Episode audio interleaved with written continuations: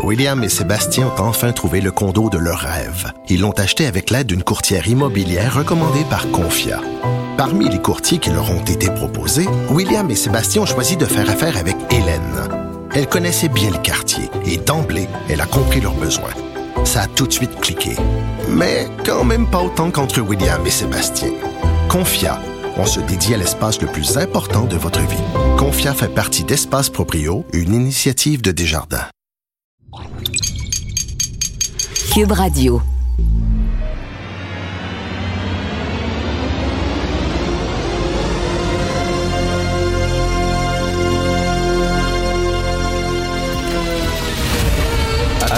Attention, cette émission est laissée à la discrétion de l'auditeur. Les propos et les opinions tenues lors des deux prochaines heures peuvent choquer. Peuvent choquer. Oreilles sensibles s'abstenir. Richard Martineau. Martino. Un animateur pas comme les autres. Richard Martineau. Cube Radio. Bonjour vendredi, euh, bon, bon vendredi tout le monde. Merci d'écouter euh, Cube Radio. Euh, il va-tu être bon le verre de vin ce soir à 5 heures? Hein? Vendredi, on est vraiment content. Euh, écoutez, lendemain de budget, bien sûr, on va revenir sur le budget tantôt avec Yves Daou, directeur des pages argent dans le Journal de Montréal, Journal de Québec. Mais une chose, parce que là, les gens disent, ben finalement, le gouvernement va continuer de dépenser parce qu'on est en pleine pandémie. Bon, donc il n'y aura pas de mesures d'austérité, heureusement. On peut-tu, je sais qu'on vit à une époque où les mots n'ont plus de sens. Racisme, maintenant, c'est n'importe quoi. Agression sexuelle, ça veut dire n'importe quoi. Euh, euh, sexisme, bon. Tu sais, les mots n'ont plus vraiment de sens. Mais austérité, ça a un sens. Il n'y a jamais eu d'austérité ces dernières années au Québec. Il n'y en a pas eu. On parle tout le temps de l'austérité du gouvernement euh, libéral et tout ça. Regardez, l'austérité, le vrai mot, là, c'est de réduire les dépenses. Pas réduire les dépenses, mais c'est comme couper les dépenses. Or, les, dépenses ont continué d'augmenter au Québec. Les dépenses ont toujours continué d'augmenter au fil des années. Elles ont augmenté à un rythme moins rapide.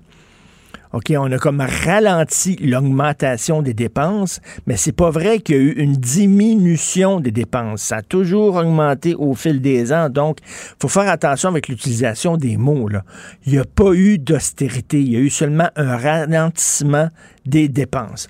On a reçu le livre de Denis Coderre à Cube Radio, Retrouver Montréal, où c'est son plan. Bon, bien, c'est pas un secret euh, pour personne. Euh, Denis Coderre va se représenter à la mairie de Montréal. D'ailleurs, il y a un sondage qu'on peut lire dans l'actualité aujourd'hui où il gagnerait les doigts dans le nez, euh, Denis Coderre. Donc, les Montréalais ont décidé de retourner avec le- leur première blonde en disant, on a cassé, mais peut-être qu'on a cassé pour les mauvaises raisons. On va se redonner une deuxième chance. Mais le livre de Denis Coderre, tu sais, Denis Coderre, sa force, c'est de parler au monde. Denis Coderre, c'est comme un, un, un, un- Jack. Tu vas prendre une bière avec lui, tu vas regarder le baseball avec lui, avec un hot dog, puis. Il parle au vrai monde, puis tout ça. Mais là, j'ai l'impression, dans son livre, Denis Coderre il veut montrer que c'est un intellectuel. Et là, il s'est complètement dénaturé. Écoutez, je, vais lire, je vais lire un, un extrait de son livre. Euh, regardez ça. Il parle de l'itinérance. Vous allez dire, hein, c'est Denis Coderre qui écrit ça. À l'instar du phénomène de l'itinérance, on peut concevoir une approche conjecturelle, structurelle et culturelle du vivre ensemble, tournée vers une meilleure compréhension des enjeux, révélant le phénomène du racisme et celui de la discrimination systémique pour arriver à des pistes de, de solutions accessibles, réalistes et applicables qui permettraient de mieux nous adapter à notre présent tout en prenant en compte notre histoire. Denis, come on, parle au monde, là. Un petit livre, c'est un gros livre, puis il y a des citations de sages et de philosophes et de chercheurs et tout ça. Puis je veux dire, là, il a bu le Kool-Aid, là. Concernant le mouvement woke, Denis Coderre, il est woke, là. Il a bu le Kool-Aid au bout. Il parle d'intersectionnalité. Il y a tout un chapitre sur le, le racisme et l'intersectionnalité. Le concept d'intersectionnalité mis de l'avant par l'américaine Kimberly Crenshaw, féministe, experte en droit civique et en identité, permet une évaluation et une analyse sociologique des différents systèmes discriminants en croisant le racisme et le sexisme, par exemple. Là, il parle d'un livre qui s'intitule Black Feminism féminisme. Puis là, il dit, ah, écoute, là, c'est, attends une minute, là, c'est quoi? C'est un doctorat de l'UQAM, ça? C'est quoi? Voyons! Puis il parle, vous savez, le mouvement Black Lives Matter, puis ça n'a pas de bon sens, puis ça montre que nos corps policiers doivent être transformés de fond en comble. C'est aux États-Unis, Black Lives Matter. George Floyd, c'est aux États-Unis. Hello! Et là, là, il parle là-dessus, il faut changer complètement la police, puis le profilage racial, puis tout ça, ça n'a pas de bon sens. Puis, oui, il y a du profilage racial, mais tu sais, c'est comme on dirait qu'il parle de Chicago, d'Oakland aux États-Unis et tout ça. Mais je ne le reconnais pas. Il veut montrer, il veut essayer de, de, flirter avec les woke. Fait que là, on va avoir le choix entre Valérie Plante, qui est woke woke, puis Denis Coderre, qui est woke. Fait que vous avez le choix entre les woke woke, puis les woke. tu le veux où, ton coup de poing dans, ton coup là, dans la face ou euh, sur le thorax?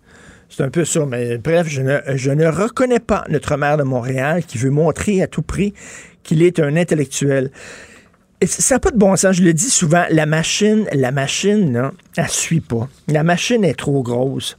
Alors, il y a un texte dans la presse, des patients étrangers laissent de lourdes factures impayées.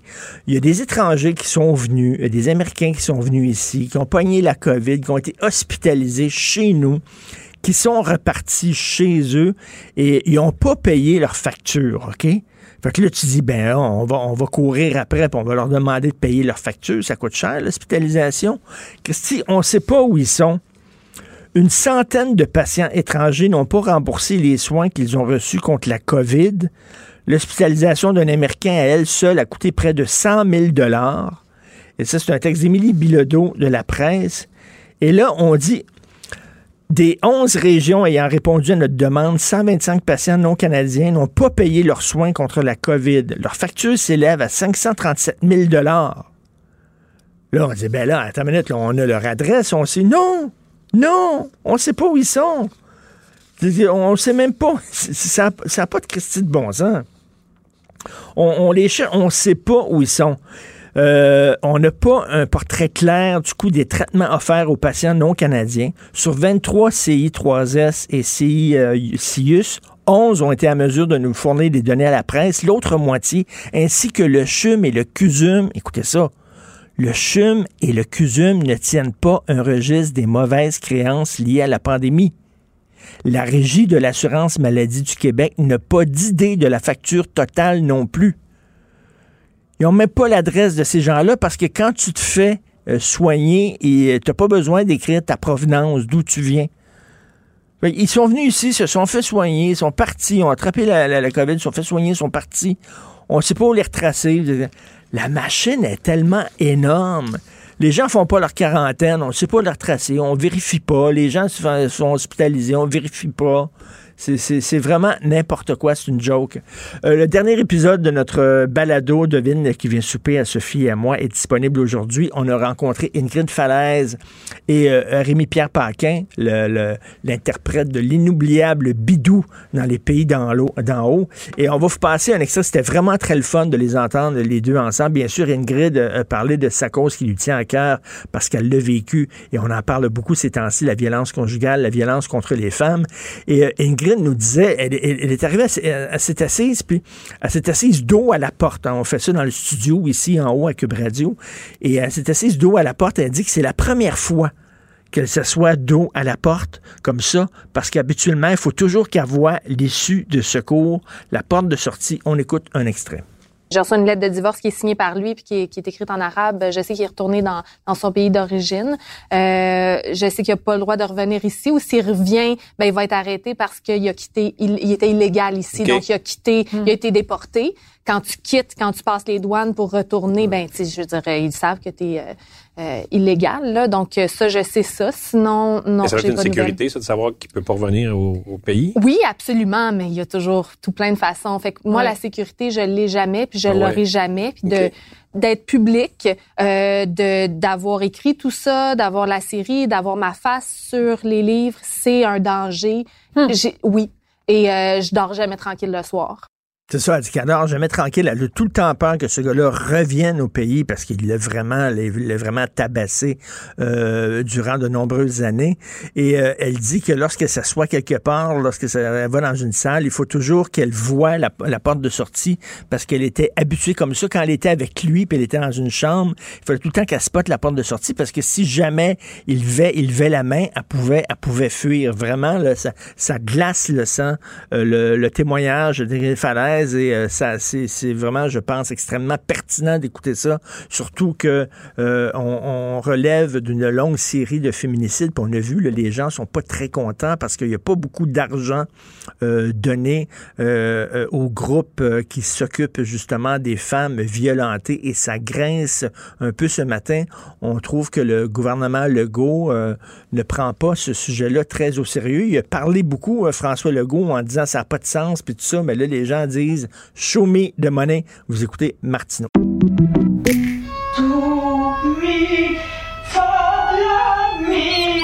Votre maison, c'est un espace où vous pouvez être vous-même.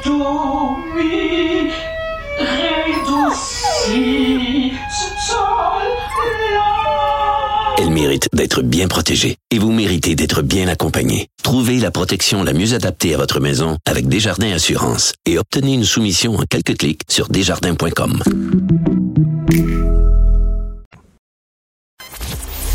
Si c'est vrai qu'on aime autant qu'on déteste, Martineau, c'est sûrement l'animateur le plus aimé au Québec. Vous écoutez Martineau. Cube Radio. Le, commentaire de Félix Séguin, un journaliste d'enquête pas comme les autres. Alors, euh, Sophie et moi, hier, on a regardé les deux premiers épisodes de la série documentaire La Preuve qui est disponible euh, sur le Club Illico, une série documentaire extraordinaire, génial, en six épisodes euh, sur l'affaire, l'opération Shark. Rappelez-vous, en 2009, 111 membres des Hells Angels ont été arrêtés, même en France, une opération d'envergure jamais vue, et euh, ce qui a coûté près de 100 millions de dollars, tout ça, toute l'opération Shark, et euh, des preuves, des preuves amassées qui, qui feraient là, 371 Empire State Building, ok, comme preuve, document de preuve. Six ans et demi après tout ça, fait poète, poète, poète, les Hells qui ont été arrêtés ont recouvré leur liberté. Et là, euh, Isabelle Ouimet et euh, Félix Séguin qui ont fait un reportage qui va vraiment dans le fond, qui nous explique tout ce qui s'est passé, toutes les coulisses de l'opération Champ. Je vous dis, c'est absolument génial. Félix est avec nous. Salut Félix. Salut, mon Richard. Écoute, vraiment, non, mais je te le dis humblement, sincèrement, t'es une de mes idoles, Félix. Là. Vraiment, là. on, on capote. T'es un Christy de bon raconteur, je le dis souvent. Et avec Isabelle, vous avez fait une job incroyable. Écoute, je regarde ça, là. Et tu dis comment ils ont pu penser là, que, que ça fonctionnerait, ce procès-là, parce qu'on dirait que en anglais, on dit des chew more than they could bite ou mhm. des, des, des, des, bite more than they could chew, je sais pas, mais tu sais, il y avait les yeux plus grands que la panse. Euh, euh, là, à un moment donné, Isabelle, elle dit que, bon, euh, les documents, si, la défense, lire tous les documents qui ont été déposés en preuve, si on prenait 30 secondes pour chaque document et qu'on faisait ça à temps plein, 24 heures sur 24, 7 jours par semaine, sans s'arrêter, ça aurait pris 7 ans passer à travers les documents de preuve. Mais Christy, c'est sûr que le procès à un moment donné, à avorter. C'était évident. Ben, c'est ça, c'est dans l'état du système de justice euh, actuel, puis dans l'état du système de justice en 2009, ça relevait d'une certaine utopie de penser que euh, les avocats de la défense pouvaient avoir une preuve entre les mains qui était euh, digeste, premièrement, puis qu'on était capable euh, d'administrer la justice et puis de juger les accusés, d'abord dans des délais raisonnables. Euh, ben autre chose, ce fameux matin de, de Shark, on entendait dans le poste de commandement de la police la chanson We Are the Champion, the Queen. et, et si tu te places, Richard, du point de vue de la police, c'est assez manifeste que cette opération-là a euh, lieu d'être, parce qu'au fond, l'intention est entre guillemets noble, c'est qu'on veut mettre sous les verrous tous les Hells Angels du Québec, parce que ce sont, de la vie de la police, de dangereux criminels qui contrôlent le trafic de drogue partout au Québec, les meurtres, les raquettes euh, euh, de, de, protection, certaines fois la prostitution, euh, la vente de drogue et tout. Alors, il y a une intention dans ça qui tombe sous le sens, n'est-ce pas? Ben C'est juste que c'est juste que l'intention c'est pas matérialisée devant la justice en succès. Mais non, mais c'était vraiment trop gros. Mais écoute, quand tu quand tu racontes cette journée-là, la journée de, de l'arrestation, ils ont décidé à 6 heures du matin, on sort, euh, 1200 policiers, je crois, on s'en va. Et là, tu as, as, un témoin Éric Bouffard, qui est membre des Hells Angels, euh, qui, vous parle, et lui, il est en France. Il est avec une équipe de hockey en France. Il est dans un train, comme à Saint-Meumeux des Glinglins, dans le fond de la campagne française. Il s'arrête à une gare, puis dit, là, je vois des gendarmes français qui sont là, puis qui veulent fouiller le train. Je me demande c'est quoi. C'est lui qu'on allait arrêter en pleine campagne française, parce que cette, cette, cette opération s'est même déroulée à l'étranger. Et là, Éric Bouffard qui raconte ça, c'est passionnant, là. Ben, c'est ça, c'est à la garde de Arc sur Argent, mais euh, là, tu relèves quelque chose d'important. Euh, Richard, c'est que ce, documentaire-là, moi je, n'hésite pas cette série documentaire-là euh, qui a été pensée au départ par euh, Charles Lafortune chez Pixcom, puis par Isabelle Ouimet, puis après ça, ben on m'a approché pour mener à bien ce projet-là, un brio certain qui n'a rien à enlever à celle que font nos voisins du Sud. Là. Ah les grosses séries que l'on voit sur les, les, Netflix, les HBO, les Crave de ce monde, on a, c'est ça qui est intéressant. On n'a rien à, à envier. Non, la réalisation est impeccable, par drone puis tout ça, c'était incroyable. Tu sais, puis le brio de ça, en fait, c'est la, c'est la première euh, canadienne. Tu sais, c'est d'avoir euh, réussi à approcher des Hells Angels sans aucune condition pour des membres en règle de l'organisation à ce jour pour qu'ils témoignent à Villers-Levé, puis c'est celui à qui tu réfères, Éric Bouffard, et il y a euh, cet autre Hells Angels qui s'appelle Gigi, Ghislain Valran, qui raconte leur bout ben, ben c'est ça, parce que parce que ce, ce genre de documentaire-là, -là, c'est d'abord et avant tout, c'est les faits divers, le judiciaire. On s'en est souvent parlé, Félix. Ce sont des personnages. Et là, vous avez deux personnages qui, qui témoignent, Éric Bouffard et Ghislain Valran, qui témoignent, et des gars, ma foi, des bandits, des membres en règle des Hells Angels, mais je regardais puis je disais, ils sont sympathiques, ces gars-là. Ça aurait pu être mes chums. J'aurais pu aller prendre des verres avec eux autres. Surtout Ghislain Valran qui, qui parle dans son établi, je pense, comme dans son garage et tout ça, là, et qui jase et qui a l'air d'un gars extrêmement articulé, comme on dit, qui s'exprime extrêmement bien. Et à un moment donné, il parle que, bon, il va se faire arrêter. Il, il dit, je dois dire à mon fils, ben là, c'est aujourd'hui que papa se faire arrêter, puis je vais partir pour longtemps, puis là, tu sens qu'il y a des sanglots dans la voix. Puis là, tu as quasiment de l'empathie pour lui, puis là, tu dis, voyons, coudon, Christy, c'est un, un, tueur, ben, c'est un bandit. Là, plus la série avance, puis plus l'empathie prend le bord aussi, parce que tu réalises, c'est qui, il faut, faut, faut, toujours jamais que tu oublies qui t'as devant toi. Euh, et tu as raison de voir un peu ces personnages-là comme ça, parce que, tu vois, regarde, dans le fond, il y a une chose qui est importante.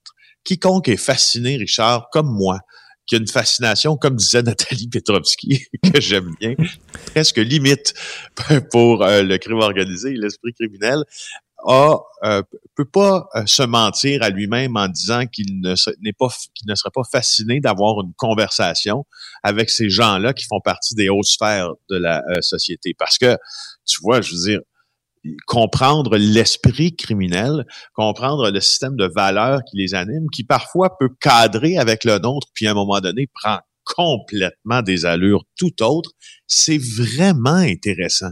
On peut pas dire l'inverse. Il n'y a pas un journaliste qui fait couvre ce milieu-là qui pourrait dire l'inverse de ce que je te dis. On a une fascination de comprendre par quoi un individu est mu pour commettre un crime. Maintenant, euh, ça ça fait pas de nous des gens qui perdons à travers ce processus-là notre objectivité. C'est ce que le documentaire. Euh, puis, puis je veux souligner quelque chose. Ce documentaire-là n'aurait jamais eu lieu sans l'apport euh, de mon grand boss au bureau d'enquête, Danny Doucet. Sais-tu pourquoi? Parce que Danny, au bureau d'enquête, il a pris le pari suivant. Euh, puis c'est un pari payant. C'est de nous laisser chercher, de nous laisser le temps Parce que c'est quoi, c'est quoi, c'est près, c'est près, années près de quatre ans de, de, de travail pour ça. J'entendais Isabelle Ouimet, qui est extraordinaire, quel personnage elle-même, et euh, donc quatre ans de travail. Ben, c'est ça. Puis ça, c'est quatre ans de travail juste sur euh, la série documentaire La Preuve.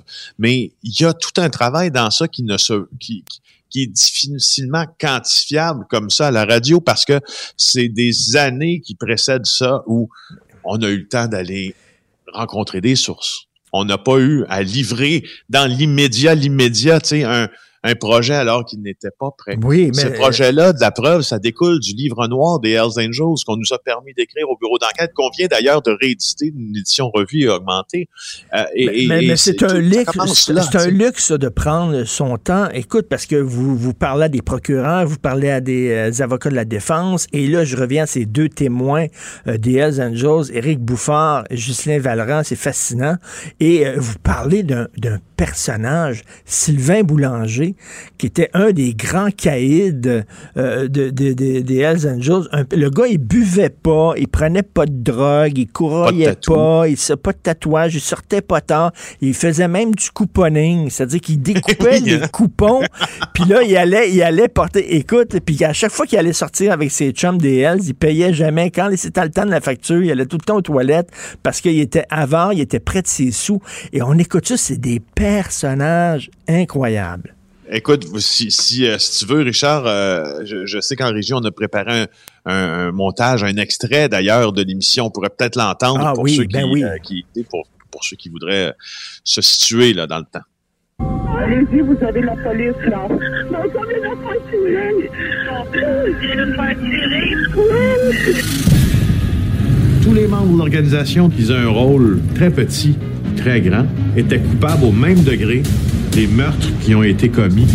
J'avais 22 meurtres au premier degré. Un complot de meurtre. Où j'avais du gangstérisme. Trafic de drogue, complot de trafic. Moi, je disais ça comme un roman policier. Je me disais, c'est clair, s'en sortiront jamais. La preuve qui nous a été divulguée, il n'y a pas un être humain sur Terre qui a pu en prendre connaissance de A à Z. Ma mère va être contente, mais qu'elle écoute ça, on va pas un choc. Euh, je t'en parlerai pendant une heure. Sylvain Boulanger, l'un des grands Hells Angels, qui a décidé d'être délateur et il a été payé 3 millions de dollars, plus il a pu lui vendre euh, vendre sa maison, alors qu'habituellement, tu n'as pas le droit. Là, à un moment donné, la police arrive, met la main sur toutes tes possessions. Lui, on lui a laissé la liberté de vendre sa maison, en plus de toucher l'argent qu'il avait mis de côté euh, là quand il était bandit. Donc, tu dis, c'est plusieurs millions de dollars, près de, près de 13 millions millions de dollars. Mhm. Euh, Sylvain Boulan. C'est incroyable ce document-là. Vraiment, j'ai rien vu deux épisodes. J'ai très hâte ce soir. Je regarde les quatre autres ce soir, mais vraiment chapeau. Ben c'est gentil, puis euh, c'est c'est tu sais je j'appelle aussi ça du journalisme utile dans le sens où euh, comme on le disait, même si les journalistes avaient voulu couvrir l'opération Shark pendant toute sa tenue, on n'aurait jamais pu. Ça aurait été un feuilleton, je veux dire, ça aurait été les feux de l'amour à chaque jour. Mais on n'a pas pu, donc il y a des angles morts, il y a des petites, ce que ce qu'on dit, c'est des petites parties qu'on a laissées en arrière. On reprend ces parties-là, on les remonte, on les regarde avec les yeux d'aujourd'hui. Puis, puis euh, franchement, je suis content que tu aies aimé. Alors venant de toi, comme je le disais hier par euh, texto, euh, ça me. Écoute, les gens doivent écouter tu ça. Es, tu es mon saut d'approbation. Club Illico, allez voir ça, la preuve, et tu salueras ta comparse Isabelle Ouimet. Bon week-end. Mérité, Félix. Salut. Pour une écoute en tout temps, ce commentaire de Félix Séguin est maintenant disponible dans la section balado de l'application et du site cube.radio. Tout comme sa série balado Narcos PQ, qui dresse un portrait de l'industrie criminelle à travers des entrevues avec de vrais narcotrafiquants. Cube Radio. Cube Radio. Cube Radio. En direct à LCN. Richard Martineau à Cube Radio. Bonjour, Richard. Bonjour, Cindy. Alors, lendemain de budget, bien sûr, tout le monde va en parler. Hein. Il y a deux mots qui peuvent résumer le budget prudence et optimisme. Prudence, hein, on s'est dit, là, habituellement, la loi nous oblige à atteindre l'équilibre budgétaire en cinq ans. On a repoussé ça. On dit on a besoin de deux années supplémentaires. Pourquoi?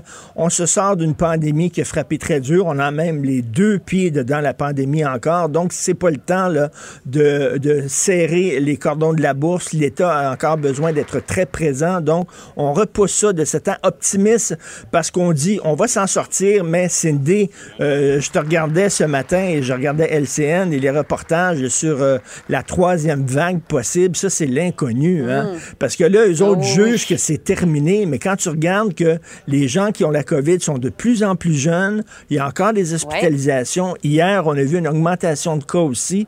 Euh, Écoute, en sortant de la douche, je regardais LCN ce matin, puis je disais, oh, aïe, on n'est pas sorti de l'auberge. Donc, on se croise les doigts. Euh, ça risque de frapper dur au point de vue de l'économie aussi. Donc, euh, j'espère, peut-être ils jugent, ils, ils- ils jurent par un peu trop d'optimisme, on verra. Est-ce que c'est le temps de mettre de l'argent dans un stade de baseball, Ben, Richard? justement, la question se pose. Je sais pas si tu en as parlé autour de toi ces, euh, ces Ouais. temps-ci des gens. Ça passe très mal. Mm. hein. Lorsque regarde dans les médias sociaux et dans les journaux aussi, les lettres d'opinion, ça passe très mal. Les gens disent que le timing n'est pas nécessairement bon. Là. Les Non. gens sont un peu tannés aussi des milliardaires qui demandent toujours l'aide de l'État. On sait comment ça fonctionne. S'ils se plantent, c'est toute la société au grand complet qui va casquer, qui va payer. Si ça fonctionne, ce sont ces entrepreneurs-là qui vont s'en mettre plein les poches.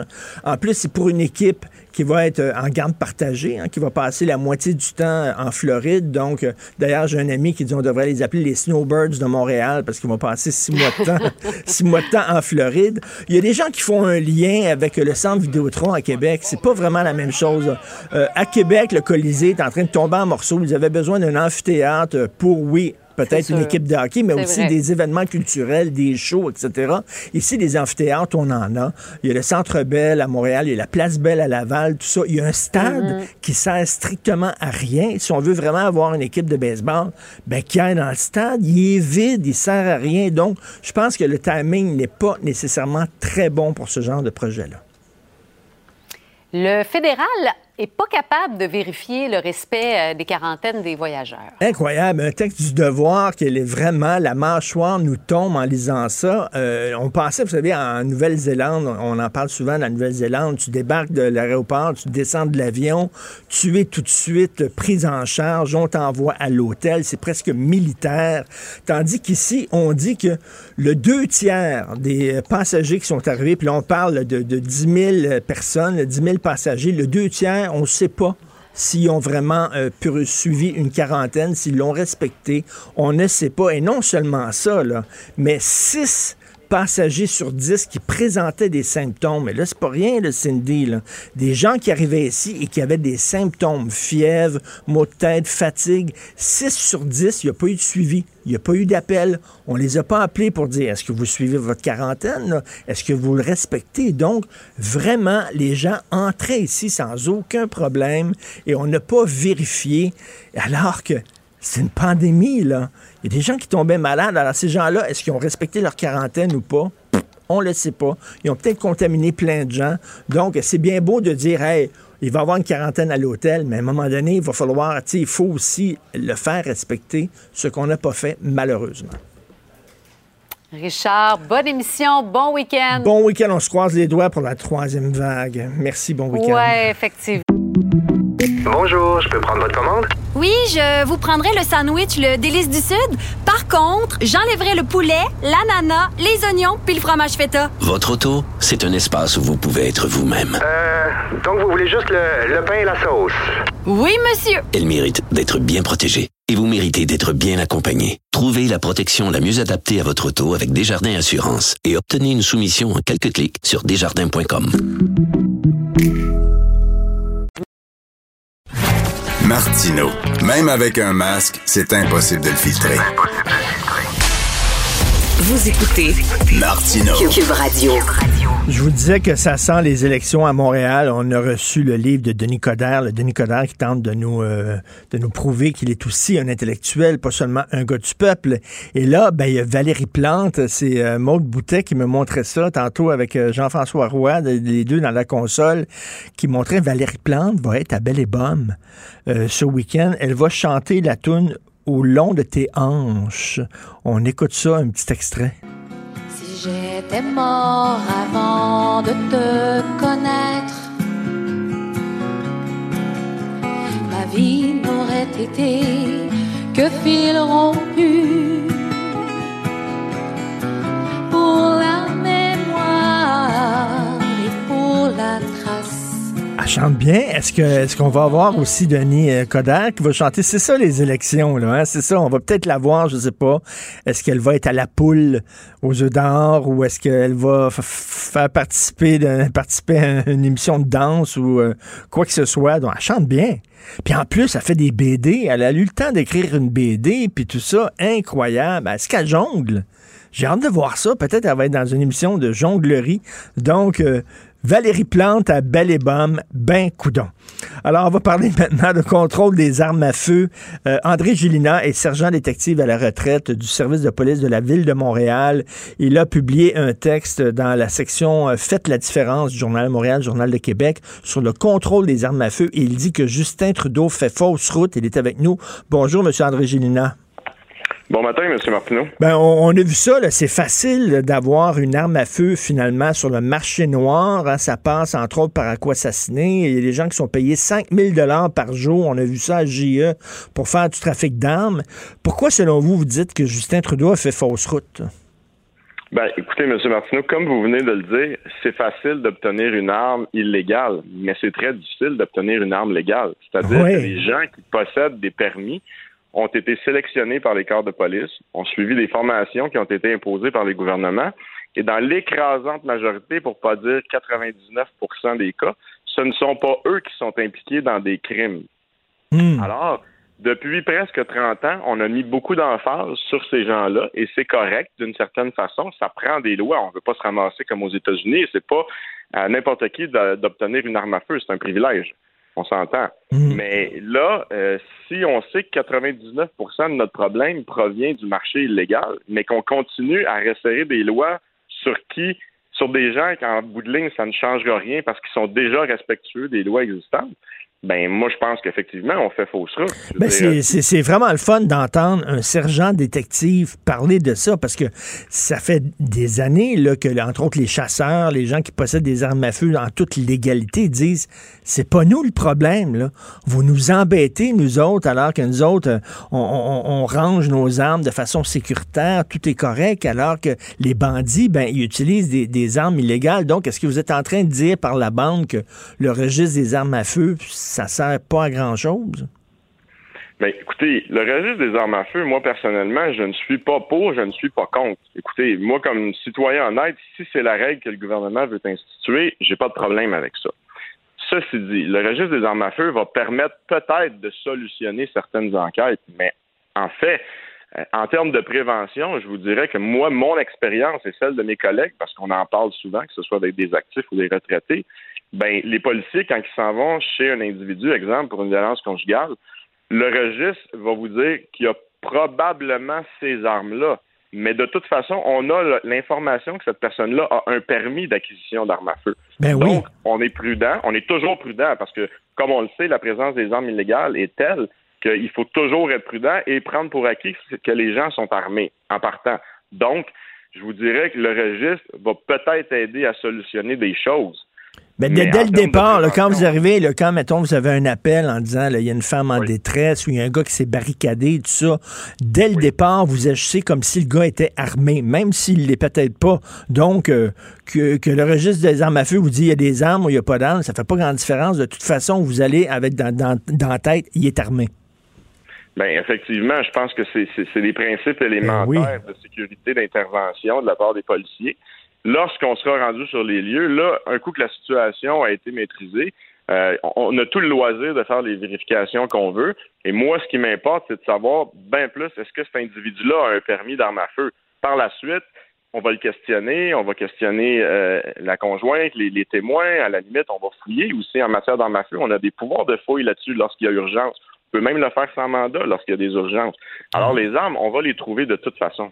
Ça a l'air assez facile. Hein. D'ailleurs, il y, a ce gars-là qui était conseiller financier pour Desjardins, euh, qui est allé euh, aux États-Unis, qui est revenu avec cinq sacs euh, de sport dans son auto contenant quoi? 239 armes de poing.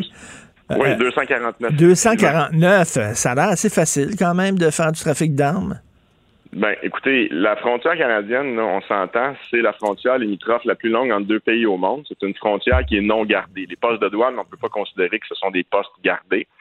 Euh, et, et les États-Unis, vous savez, le droit inaliénable de porter une arme à feu est inscrit dans leur constitution. Donc, c'est la source mondiale de production et de possession d'armes à feu.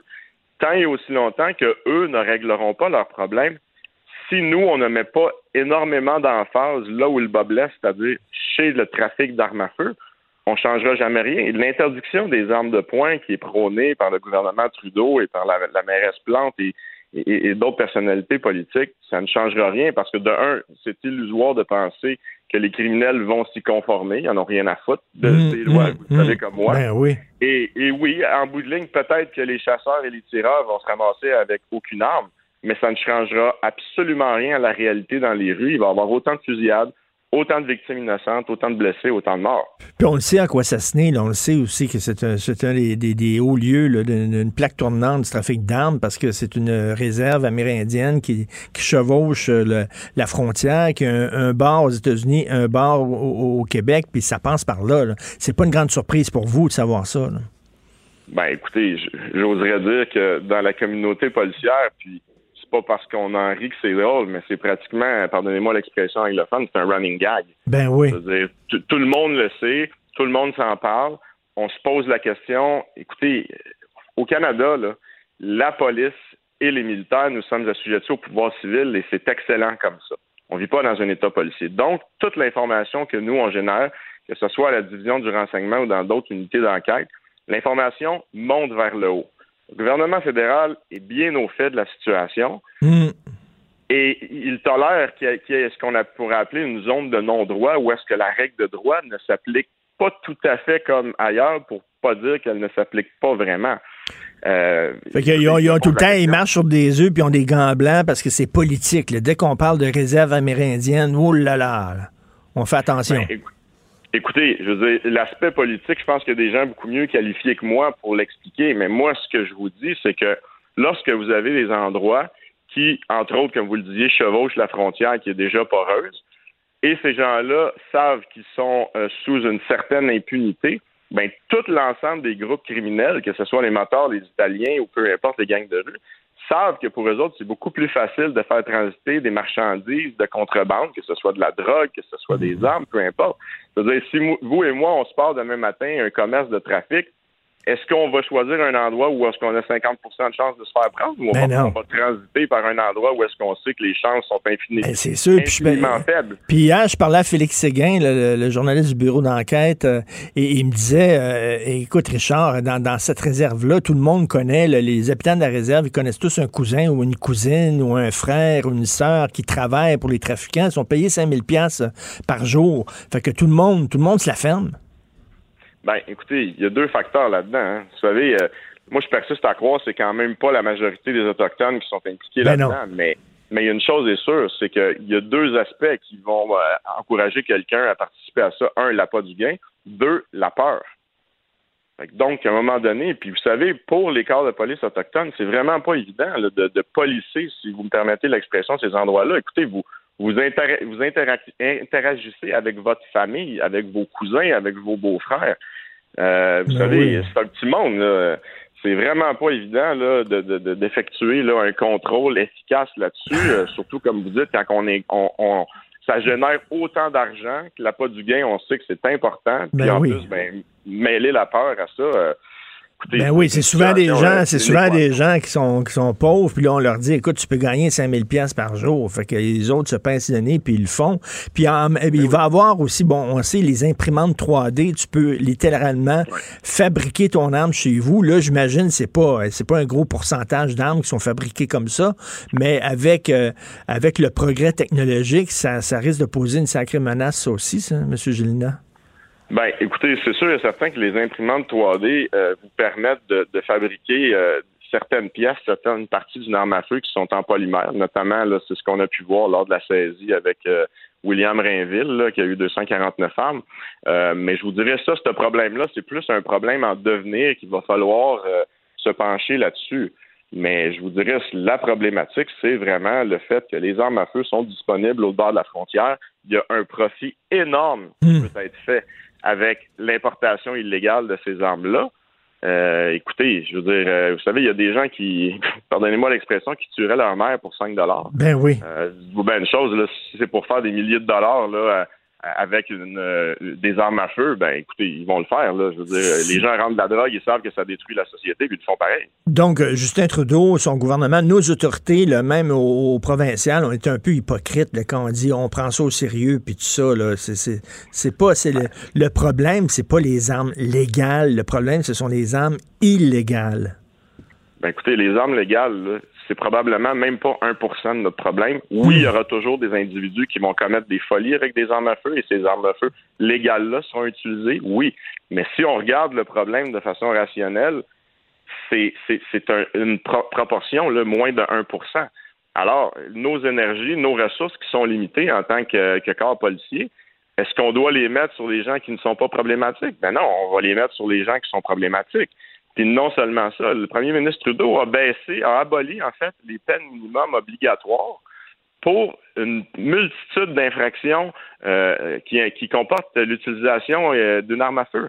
Hmm. C'est un non-sens. Je veux dire, on peut pas penser que la société va être mieux euh, protégée si on enlève les, les peines minimum obligatoires.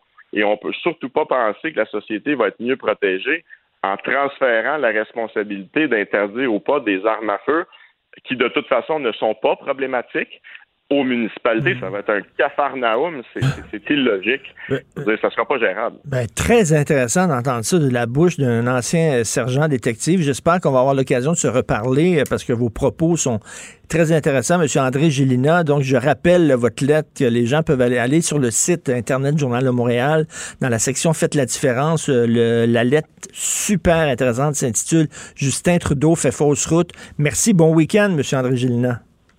Merci, M. Martineau. À vous de même. Merci beaucoup. Martineau, souvent imité, mais jamais égalé. Vous écoutez Martineau. Cube, Cube Radio.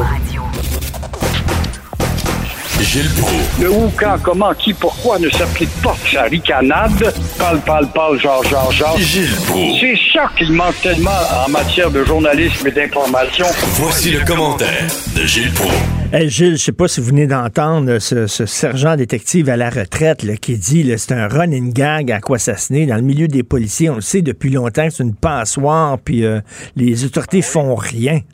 Mais hier, je t'en ai parlé, mon Ben cher oui. Richard, ça fait hier, c'était 1792 fois qu'on déplore que cette frontière de la criminalité continue à régner avec ses, rois et ses bandits. Et là, vous parliez tous les deux des problèmes d'armes, puis d'armes illégales, etc. C'est un problème de culture, un problème de géographie avant tout. Il faut refaire la géographie de ce maudit territoire-là. Mais euh, qu'est-ce que. Puis là, le policier, c'est quand même pas un deux de pique qui parlait là, tout à l'heure.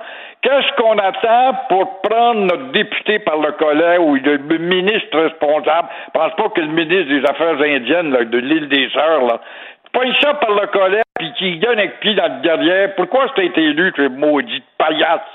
Nous sommes menés par des paillasses, des lâches, des lâches, je ne le crierai jamais assez. Quand- On quand- le voit, là, la vérificatrice générale, Catherine Hogan, a dit que Trudeau, là, il est vraiment euh, euh, défaillant en matière de gestion de la frontière. Elle vient de découvrir ça, ça fait des années que ça dure. Ça a changé, ça fait des années qu'on répète ça, que le Canada n'est rien d'autre qu'une porte de grange ouverte où n'importe quel réfugié, faux réfugié ou bandit, quel que soit le pays où il est, il sait qu'en venant au Canada, c'est un pays de tata Ça a pris Valérie Plante, qui est pas ce a de plus populaire dans les sondages ce matin, qui a quand même brassé Trudeau pour dire Hey, à Dorval, veux-tu te grouiller de derrière face à la pandémie? Et hier, à JE, on a démontré que pour la 1793e fois, hier c'était à 92, alors on déplore encore une fois la circulation criminelle et rien ne se passe. Et il faut pas que vous lisiez le livre de Denis Coderre, Gilles, parce que vous allez avoir des mots de tête en tabarnouche, là. Parce qu'il parle de discrimination systémique, puis de revoir le rôle de la police, puis la police est trop sévère. Ici, il faut qu'elle redevienne une police communautaire. Puis là, il dit il faut euh, se rembobibocher avec euh, les, les autochtones et la, la, la, guérison de nos plaies. Puis euh, vous allez vraiment avoir des mots, mots de tête un ancien gros tata qui est devenu un petit tata qui a maigri. Coder, Coder, puis l'évolution d'une mouche, c'est à peu près pareil. Je l'ai toujours dit, 4,30 sous pour place entre Coder et Valérie Plante. Et là, évidemment, il est favorisé. Les nounous, on a besoin euh, d'un vent nouveau. Vite, amenez-moi un candidat valable, calvaire. Mais non, euh, ça va être réélu, ça, ce gars-là, parce qu'il est insignifiant, puis il dérange personne. Puis là, il s'aligne de plus en plus à la, lumière de la lecture de son livre sur le parti. Pourtant, Valérie était proche du parti égalitaire, communisto-égalitaire, euh, là, souverainiste égalitaire, qui est pour euh, le territoire des Mohawks et puis la partition de Montréal. Alors, il se range vers ces gens-là maintenant police communautaire. Comme en Angleterre, ouais, oui, je promenais pas de revolver. Ils ont ramené les revolvers en Angleterre, hein, ils ont compris. Là, il écrit là, le mouvement Black Lives Matter euh, nous a appris là, que la police est brutale. Puis c'est aux États-Unis. C'est un mental, c'est un gros cave. C'est un gros cave, un cave, une cave en béton de troisième sous-sol de parler, d'aller exhiber ça dans des intentions d'un programme électoral. Ça se peut pas. Il sait que les Montréalais, des maudits caves, ça lit pas, ça sait pas lire le français pour le nombre d'entre eux, premièrement. Alors, il va se faufiler, j'ai maigri, je fais de la boxe, maintenant je suis sportif, puis élisez-moi. Un autre affaire qui j'ai quasiment envie de souhaiter la réélection de Valérie Plante quand à choisir ça. Ben écoutez, euh, Belle et Bomme, elle va chanter. est à Belle et Bomme ce week-end, elle chante, Valérie Plante. Oui, mais belles et bombes, c'est-tu regardé par ben, ben, ben des bombes et des belles, ça, c'est ça. non, mais là, c'est ça, les élections. C'est ça, les élections. Quand on est en campagne électorale, ils font n'importe quoi. Ils vont faire des jokes euh, dans des émissions humoristiques. Ils vont aller chanter dans une émission de musique. Moi, je m'en fous qu'elle chante bien ou qu'elle chante pas bien, Valérie Plante. Elle est mairesse de Montréal qu'elle gère donc les poubelles, le déneigement, puis ces affaires-là, qu'elle n'allait pas chanter. Exactement, exactement, qu'elle refasse la toponymie, puis qu'elle déneige au plus sacrant, puis qu'elle ramasse les bombes, puis qu'elle n'endure pas les graffitis. Coder en parle-tu dans son grand manifeste? Des Coder, des, des graffitis, quand il était au pouvoir, il disait faut les laisser faire. C'est ça, sa police, euh, sa police communautaire qui a trop, qui a peur d'un chat dans un arbre? C'est ça, sa police communautaire qui montre pas parce que c'est plus haut de 10 pieds pour aller arrêter un morveux qui est à 12 pieds en train de faire des graffitis. C'est ça. Mais parler comme je parle, ça passe dans le vide, dans un tuyau de poêle. On parle d'un tuyau de poêle, tout simple que ça. C'est aussi simple que ça. Autre chose qu'il ne faut pas que vous lisiez aujourd'hui, Gilles, parce que vous allez avoir des mots de tête. Euh, faites la différence. Dans le Journal de Montréal, il y a 50 professeurs d'histoire qui parle du nouveau cours d'histoire, puis il dit c'est important d'enseigner à nos jeunes, écoutez bien ça, euh, mhm. l'impérialisme contemporain, les mouvements migratoires, le droit, le mouvement d'émancipation des femmes. C'est ça qu'ils disent. J'ai lu ça dans un langage abstrait dont on ben comprend absolument rien. T'as pas le goût de plonger dans l'histoire. S'il faut que le ministère de... Ça se peut fort bien, comme c'est idiot, c'est à part, ça se peut fort bien que le ministre responsable, on mis de choses aussi idiot que autres, tombe là-dedans, puis on va officialiser ça. L'histoire, c'est celle de Jacques Lacourcière, c'est Marcel Tessier, linéaire qui part des Amérindiens 5000 ans Jacques Cartier, puis de Jacques Cartier à Jean Talon, puis Jean Talon Montcalm, puis Montcalm à Amherst, puis Amherst à, non, à, euh, au Patriote. Eux, autres, autres, ils disent qu'il faut apprendre la critique de l'impérialisme et les mouvements migratoires et l'émancipation des femmes, puis tout ça, c'est le nouveau cours d'histoire woke, comme on dit. Pas, ces gars-là, ils ont des diplômes universitaires. Ça se peut pas, une bande d'enfoirés. Ça te prouve justement la qualité intellectuelle de l'enseignement du Québec. Ces gars-là vont nous parler d'impérialisme à nous autres, le peuple le plus colonisé, le plus aplaventerie de la terre, les couleuvres rampantes des gueulards de taverne. À nous autres, on va parler d'impérialisme. Peux pas. Mais, mais non, mais on utilise. Envie de. Oui. Je une à ma tête. non, mais euh, ça, ça, ça- on veut utiliser le cours d'histoire pour à des fins politiques, pour faire entrer dans la gorge de nos enfants des, des concepts politiques à la mode. Ouais. Bon, dites- mais les, les modes, on sait pas qu'une mode, c'est éphémère. On sait pas qu'il y a entre la mode éphémère et la mode classique. La musique classique a 300 ans, puis elle dure encore. Pourquoi? Parce que c'est classique, c'est solide. La musique populaire, est-ce qu'on chante encore la chanson qui était populaire il y a 5 ans? Ben non. Alors, c'est- tout des maudits connards. On va s'inscrire dans le mouvement. Là, là c'est écologique, c'est ainsi. Bon, bon, on va, on va, on va tout simplement flatter des chrétiens. On va avoir des votes avec ça. C'est comme ça qu'on planifie dans les officines de la politique, payé avec nos taxes en plus de ça. Puis les caves vont jouer dans tous les quatre ans. Ben oui, on est dû pour un changement. Il y a de l'air frais là-dedans. Il est cute. On va voter pour lui. Et là, dans son livre, Denis Coderre, il dit qu'il faut adopter une approche conjecturelle, structurelle et culturelle du vivre ensemble, tournée vers une meilleure compréhension des enjeux, révélant le phénomène du... C'est un maudit gros cave. Parce que quand il était ministre de l'Immigration, tu vois comment il se contredit ce gros tata qui se disait de l'aile nationaliste du Parti libéral. Ça n'a jamais connu ce que c'est que le mot nationaliste au Parti libéral. Puis il était ministre de l'Immigration, puis il disait, là, désormais, moi j'étais en Inde, j'avais lu ça dans les journaux au frontispice, le ministre canadien de l'Immigration va exiger que les Indiens qui vont rentrer devront apprendre le français au nom justement de la diversité culturelle. Il s'en rappelle plus de ça, là, lui. Il a tout oublié ça deux vapeurs. Voyons donc. C'est de la, de politique de trottoir. Ce sont des politiciens véreux et il fait partie de cette classe-là. C'est déprimant qu'on ait le choix rien qu'entre lui puis Valérie Plante. On espère une troisième candidature, puis rapidement, la troisième vague, croyez-vous? De plus en plus, c'est malheureux parce que là, on voit que le budget, c'est celui de la pandémie, avec le 30 milliards que ça nous coûte. Et je lisais euh, Rémi Nadeau ce matin qui est très inquiet qu'il va y avoir une troisième vague. Mais je pense qu'il devrait être devant les faits. La troisième vague, elle est déjà là. On a enregistré hier, quoi, combien de cas? Près de 1000 cas au Québec, euh, 2400 cas en Ontario, 200 000 cas au Brésil, quand tu as les écoles de Kamouraska qui sont fermées l'une derrière l'autre, dans la tête des enfants et des parents de Kamouraska, il y a trois semaines, est-ce qu'on parlait de pandémie? Mais pas du tout. Tu vois bien que le microbe sournois est infaillible et il est plus fort que les codères de ce monde. Alors, un autre extrait du livre de Coderre. Les motivations du mouvement Defund the Police sont légitimes. Que ça veut dire, ça, dans l'esprit du gars, là, qui vote une fois par quatre ans par automatisme, il sait même pas pour qui voter. Qu'est-ce que ça veut dire, ça, dans la tête de ce gars-là, là? Tu le multiplies par 300 000 votes, là, lui. Ah, Ben, moi. C'est dé- déprimant. Ben, c'est vendredi, 5 heures. On, on va prendre du vin. Tiens, on va oublier ça. Heureusement qu'il y a ça, de te réfugier dans ton bunker à toi. Oui. Et puis oublier la bêtise humaine qui est tout autour, avec un mur bien bétonné autant que possible.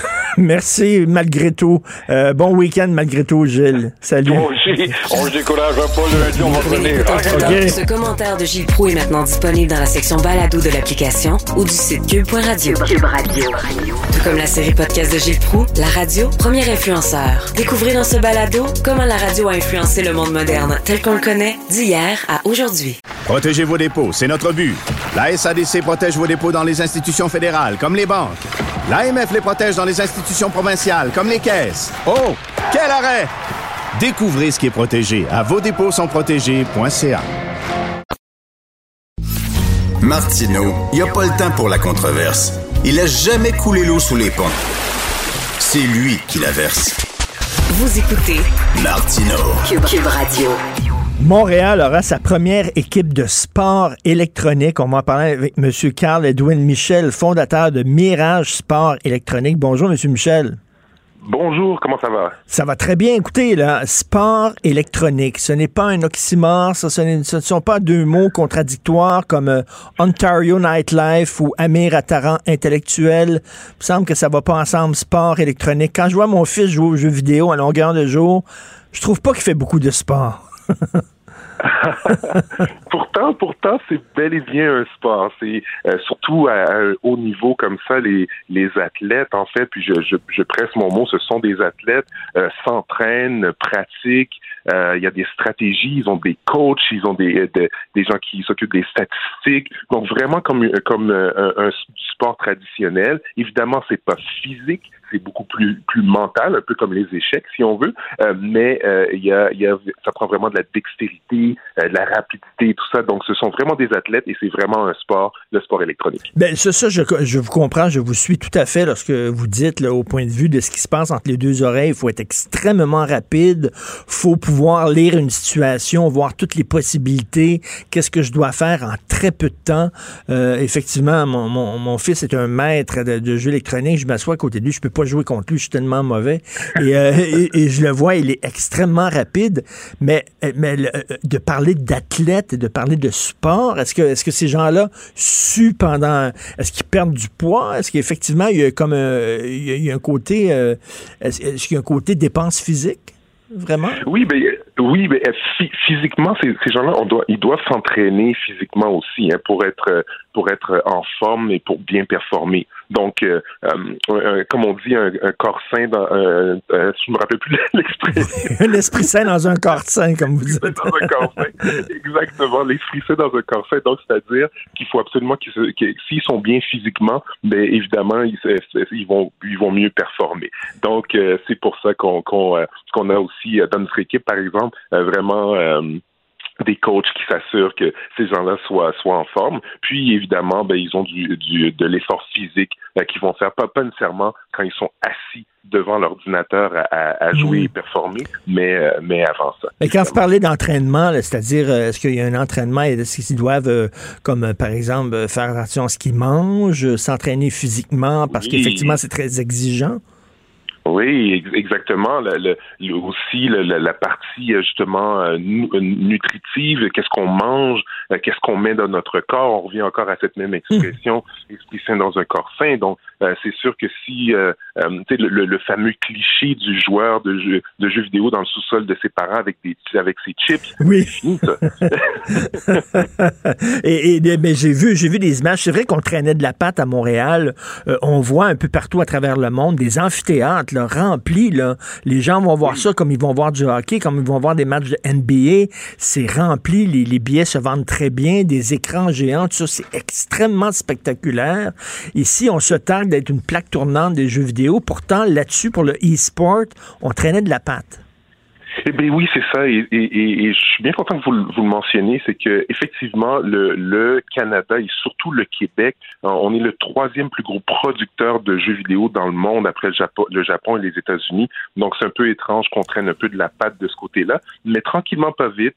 Euh, on, on, on, commence à avoir des, euh, des, euh, des, organismes. il y a beaucoup de joueurs, des gens qui ont performé dans le monde du, du, sport électronique. Malheureusement, ils ont dû s'exiler, aller jouer aux États-Unis, mm. aller jouer en Asie ou en Europe. ils sont, Monsieur Michel, c'est des, des, vedettes comme l'était Michael Jordan. Hein? C'est des grosses vedettes. Là. Oh oui, oh oui, des grosses vedettes, ils attirent des, des, foules, ils, ils, ont souvent des fois leurs propres marchandises, les t-shirts, les, les, les, casquettes qu'ils vendent, c'est, c'est, ce sont des gens très, très populaires. Donc, euh, maintenant, nous, de notre côté, on s'est dit, ben, pourquoi perdre ces gens-là qui aillent ben jouer euh, à l'extérieur? Ils peuvent rester chez nous et, et avoir l'opportunité euh, de performer, de jouer et, et de gagner des, des, des trophées, de l'argent et tout. Donc, c'est un peu l'objectif de donner ce support-là aux, aux, gens, ben, aux jeunes. Mais je, je trouve, je trouve c'est une excellente nouvelle. Je trouve que c'est une très bonne nouvelle. Parlez-moi de Mirage Port électronique. Donc, ça, ça va être la première équipe à Montréal?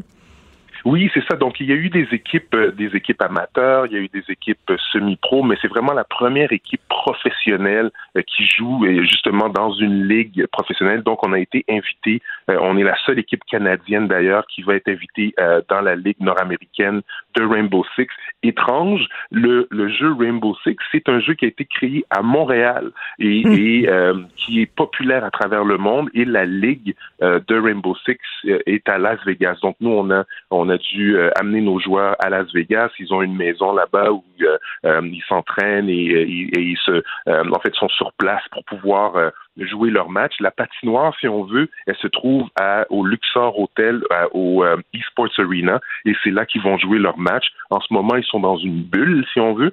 Euh, donc pour s'assurer, évidemment, on sait ce qui se passe dans le monde, donc s'assurer que qu'ils soient bien euh, euh, bien en santé et protégés. Donc euh, ils vont, ils ont des autobus nolisés qui les amènent de la maison directement euh, euh, au Esports Arena pour jouer leur match. On a joué notre premier match d'ailleurs euh, hier, donc euh, malheureusement perdu en prolongation, mais quand même très très bon match contre une des, top, une des, des équipes top 2. Donc euh, ça, ça, ça, ça augure bien pour. Et, euh, pour et- et là, on est en train de parler de, de- de construire un, un stade de baseball. Puis moi, j'ai dit hier, voyons donc, les jeunes sont pas là. Là, ce qu'ils prendraient, ce serait une aréna de e-sport, finalement.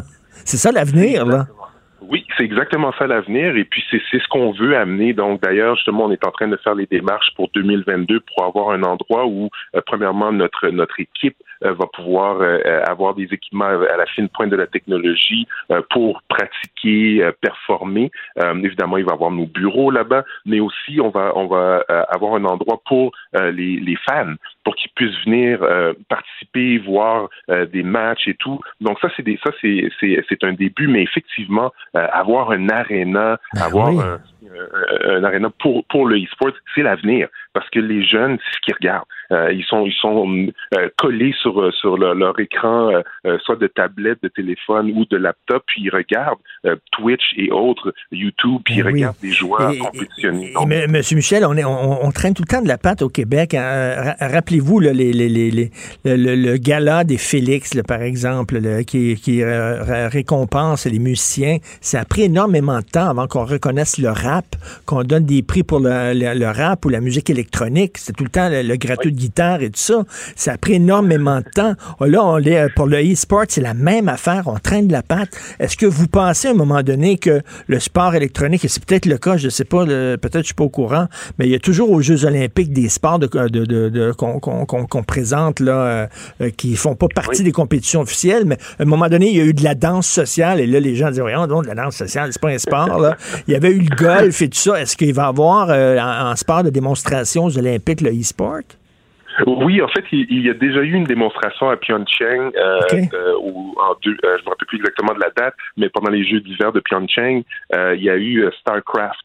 Euh, C'était un sport en démonstration. Euh, et euh, il y a les, les prochains Jeux en Asie et les Jeux de Paris aussi, si je me trompe pas, qui devront avoir le sport électronique. Donc en ce moment, il y a vraiment des démarches qui se font euh, justement pour euh, inclure le sport électronique euh, dans les Olympiques. Donc euh, c'est des choses qui vont qui vont arriver. Oui, c'est vrai, les choses bougent un peu lentement parce que c'est c'est quelque chose qui est un peu méconnu du grand public. Euh, mais euh, éventuellement, les les euh, les choses vont bouger. Puis un peu comme vous venez de dire, au Québec, oui, c'est vrai que des fois, les choses bougent un peu plus lentement, Oui. mais des, des, des choses comme justement annoncer euh, Mirage comme euh, la première équipe de sport électronique au Québec, euh, avoir des compétitions éventuellement. On sait que Ubisoft, la grande finale mondiale de Rainbow Six se passe à la Place Belle à Laval à Hmm. toutes les années. Donc, donc des choses comme ça vont pouvoir euh, en fait réveiller les gens si on veut et Ben oui. peut-être bouger les choses. Ben oui, ben bravo. C'est- Moi, je trouve que c'est une excellente nouvelle. Puis euh, alors, chez moi, a un stade de baseball. Voyons donc.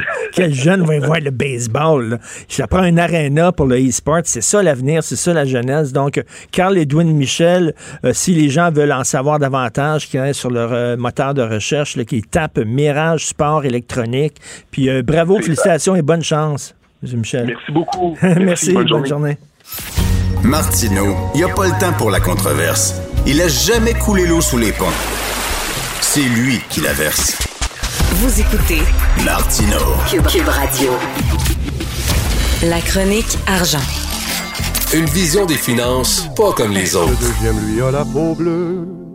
C'est un petit vieux bien malheureux, tout souffreteux, tout tout sauteux, plié en deux près de son feu. Le troisième, lui, c'est un acteur, très beau, très fier et méprisé. Botté, casqué, il joue l'empereur dans son miroir à la santé. Le quatrième s'est fait voleur pour dépister les autres voleurs. Félix! Oui, écoute, c'est ça, une chanson incroyable sur les cinq millionnaires et ça se termine en disant qu'entendons-nous pour inviter ces pauvres riches à dîner afin qu'ils aient de cette terre une idée de la misère? C'est très bon. Ça tombe bien. Ça, tombe bien parce que ça fait la suite à ton stade de, de- de baseball. Ben, puis, puis les, les, les cinq multimilliardaires qui demandaient de l'aide de l'État que vous avez publié hier, là. Parce que la question, là, c'est que le stade de, de baseball, là, c'est-tu un projet d'une génération? Alors, en fait, c'est ça qu'on se pose. Est-ce qu'on va mettre des millions dans le C'est pas l'avenir. C'est pas l'avenir. Tu viens de dire pour le e-sport, pour le basketball. C'est pas l'avenir, le baseball. Je vois pas ma fille là, qui a 25 ans. Qui va triper, là, Qui va triper au stade pendant deux heures et demie à regarder lentement une balle arriver, puis s'endormir, qui va être tout le temps sur son texto, etc. Ben non, t'as raison, t'as raison. c'est un, gros projet. Évidemment, grosse journée du budget euh, hier. Ben oui. Moi, c'était mon quatorzième budget à suivre euh, d'un point de vue euh, journalistique. là. OK. Euh, et je veux te dire, c'est tout le temps la même formule. Ça commence par la préconsultation. Donc, quelques mois avant, toutes les abeilles qui tournent autour de la ruche de, miel. là. Ils vont, ils, appellent le ministre, puis ils disent, moi, je veux tant, je veux tant. Après ça, quelques jours après, ils émettent un communiqué de presse pour dire, ah, j'ai pas eu assez de miel, j'en voudrais encore plus, etc. Puis ce qui est intéressant, c'est que ces organismes-là sont eux-mêmes financés par l'État pour demander du miel. Puis là vient évidemment le budget. Et là, c'est là les communiqués. Hier, je regardais, puis ce matin, là, CNW, là, c'est, il y a 36 communiqués. De là. tous les groupes possibles et impossibles. L'association des pieds courts, hey, j'ai pas eu mon 200 000. Puis là, la corporation des bicyclettes de route, je l'ai pas eu. Donc, euh, évidemment... Yves, Yves, tu sais, les temps qu'on fait, qu'on rencontre, les gens posent des questions aux politiciens, là. Ils disent tout le temps, moi, je suis un électricien de Terrebonne. Qu'est-ce que vous me proposez à nous autres? Plutôt qu'essayer de, de s'extirper d'eux-mêmes puis de penser au bien-être général, c'est comme, moi, je suis une sage-femme de Mascouche. Qu'est-ce que vous avez pour nous autres? C'est tout le temps ça. Ben là, aujourd'hui, il nous donne quand même euh, le budget ou le, portrait actuel là, de l'état des finances publiques du Québec. Donc, facture de 30 milliards pour la COVID. Quand même un montant énorme. Ben oui. Je sais que mon père me disait qu'après six décimales, lui, il n'avait plus aucune idée qu'est-ce que ça voulait dire. Je le comprends. Donc, euh, 3 milliards, les gens, euh, ils comprennent pas ça, mais c'est quand- 30, 30 milliards. milliards. 30 milliards jusqu'à 2025 et 2026. Euh, évidemment, on parle du retour à l'équilibre euh, budgétaire dans sept ans. Donc, on est prudent. On dit, on va encore avoir besoin de dépenser. on va avoir encore euh, de, de dépenser. Évidemment, euh, le déficit qui est 15 milliards, on veut le résorber jusqu'à cette période-là, mais il va falloir quand même regarder pour résorber 6,5 milliards de dollars. Donc, il va falloir être prudent sur les dépenses jusqu'à là. Évidemment, le ministre se fait optimiste pour la reprise économique. Il a annoncé déjà qu'on prévoyait des augmentations de croissance de 5% Les économistes, eux autres, dans leur minaret, euh, pourraient voir 6% Fait qu'ils se préparent quand même à dire euh, la reprise va être là, elle risque d'être plus forte. Ben, euh, Rémi Nadeau, il dit euh, il y a un inconnu, c'est la, La troisième, troisième vague. La troisième vague. Et ça, on l'a pas vu, puis ça, c'est pas prévu. Mais on, on va quand même lui donner une chance euh, au ministre Éric Gérard. Évidemment, beaucoup d'argent dans les infrastructures. Écoute, 135 milliards qu'on met dans les infrastructures et beaucoup dans les routes. Donc, euh, ça va être un, un gros enjeu au cours Pourquoi des... mettre autant d'argent dans nos routes? sont belles, nos routes. Ah. Elles se portent très bien, nos routes. Je- Et la dette qui explose de 28 Et ça, ça, là, c'est vraiment le- ce que Michel Girard a- annonce ce matin, là. C'est que là, ça représente actuellement, là, pour euh, chaque tête des Québécois, là, c'est 6 067 Donc, au total, là, pour euh, quelqu'un qui naît aujourd'hui, là, il y a déjà une dette de 27 500 27 000. Qui naît, OK. au- dès qu'il naît. On s'endette en maudit, là. On s'endette pour un bon en bout de même temps. Bon, là, les gens se disent, ça vaut la peine peut-être de, de- de- de s'endetter, mais la journée où ce que les intérêts vont commencer à augmenter et que peut-être Ouais. que les prévisions ne seront pas toujours aussi bonnes, euh, bon, je te rappellerai quand même qu'on dépose 3 milliards dans le fonds des générations, cette espèce de fonds qui va per- permettre de, c'est comme un compte de banque d'épargne à part pour payer la dette. Euh, ça, on va continuer à, à le faire. Euh, je te rappellerai quand même que nos vaches à lait, l'Auto-Québec, Hydro-Québec, un milliard de moins de dividendes à l'État. Et- Donc, ça veut dire que qui, On sort de l'argent, puis ça rentre moins. Exactement. Puis c'est, des organismes qui visent à servir justement euh, euh, les, les- à payer les, les- les fonds publics puis les services publics. Donc, euh, Tu sais, dans les plus grosses critiques, c'est que les gens disent, voyons donc, il y a sept femmes qui viennent de se faire assassiner. Tout le monde parle de la violence euh, conjugale, violence contre les femmes, puis il n'y a pas grand-chose. Vraiment, les gens vont chialer au cours des prochains jours là-dessus. là. Ah, c'est, c'est, c'est ça. Euh, ça, c'est un, un enjeu. Quand ça arrive dans l'actualité, c'est Ben plus. euh, mais moi, je reviens encore à la question de la santé parce que ça, ça va être un enjeu. Tu connais la démographie, là. On s'en va tout dans le bassin des 60 ans et plus qui vont se retrouver soit à l'hôpital ou dans un, dans- ailleurs. Ben oui. Écoute, on va investir là, 16 milliards de dollars dans les cinq prochaines années. C'est c'est beaucoup, beaucoup d'argent. Là, est-ce qu'on aura les services? T'sais, moi, par exemple, j'ai perdu mon médecin qui est parti à la retraite. Il n'y a personne qui veut reprendre ses, euh, ses- Et là, j'ai fait mon, ma demande. Le médecin que je vais avoir, là, ça va être dans trois ans.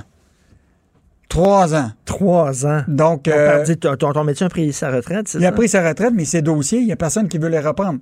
Donc, je me suis inscrit. Et donc, Ben. euh, puis je vais avoir un médecin dans trois ans.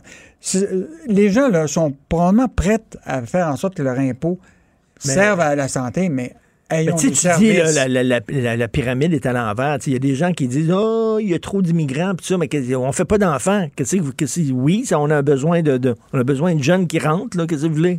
En tout cas, l'enjeu de la santé, l'idée de l'éducation, oublie pas, là, on va se retrouver s'il y a une reprise avec des pénuries de main-d'œuvre un peu partout. Il va falloir former nos gens qui soient qualifiés. euh, Oui, les gens sont déçus de ça qu'il n'y a pas assez d'argent. non, pas, pour pas- la- pas assez d'argent pour ça. pour la, la- la formation de la main-d'œuvre, tout ça, là, ça, ça, c'est le point, euh, le point faible, le talon d'Achille. Et euh, en terminant dans la section argent euh, ce week-end, qu'est-ce qu'on va lire? vraiment quelque chose de bon pour toi. Dès l'été 2020, les Québécois avaient complètement modifié la façon de, de- de consommer. Moins de voyages à l'étranger, moins de sorties au restaurant. Puis là, ils s'étaient tous gorochés pour le camping. Ils avaient acheté des kayaks, ils avaient acheté des bicyclettes, des Ben outils oui. pour bricoler, tout ça. Et donc, on s'attend à ce que l'été 2021, ça va être la réplique de 2020. Et là, est-ce que les, il va y avoir des hausses de prix? Est-ce qu'il va y avoir des pénuries de, de- de- de produits? Tu t'ajoutes une piscine. Il y, a, il y a des gens qui se Ben, font livrer sûr. leur piscine cette année, qui ont acheté presque il y a un an et demi. Il y a des gens qui veulent faire entretenir leur bicyclette actuellement. Ils ont un rendez-vous dans un mois et demi. Hey, les barbecues? Je suis allé me magasiner barbecue la semaine passée, là, parce que je viens de déménager, j'ai besoin d'un barbecue sur ma terrasse. Écoute, on faisait en ligne. J'ai attendu longtemps avant d'entrer dans le magasin. Tout le monde voulait acheter un barbecue. Écoute, et en terminant, je veux juste te dire qu'on a un nouveau chroniqueur à la section qui est Pierre-Olivier Zappa, qui anime l'émission Hey! Il a déjà écrit euh, déjà une bonne chronique, mais sa chronique de samedi va être excellente. Comment des gangs de rue ont profité de la PCU. C'est une bonne idée d'aller chercher PO.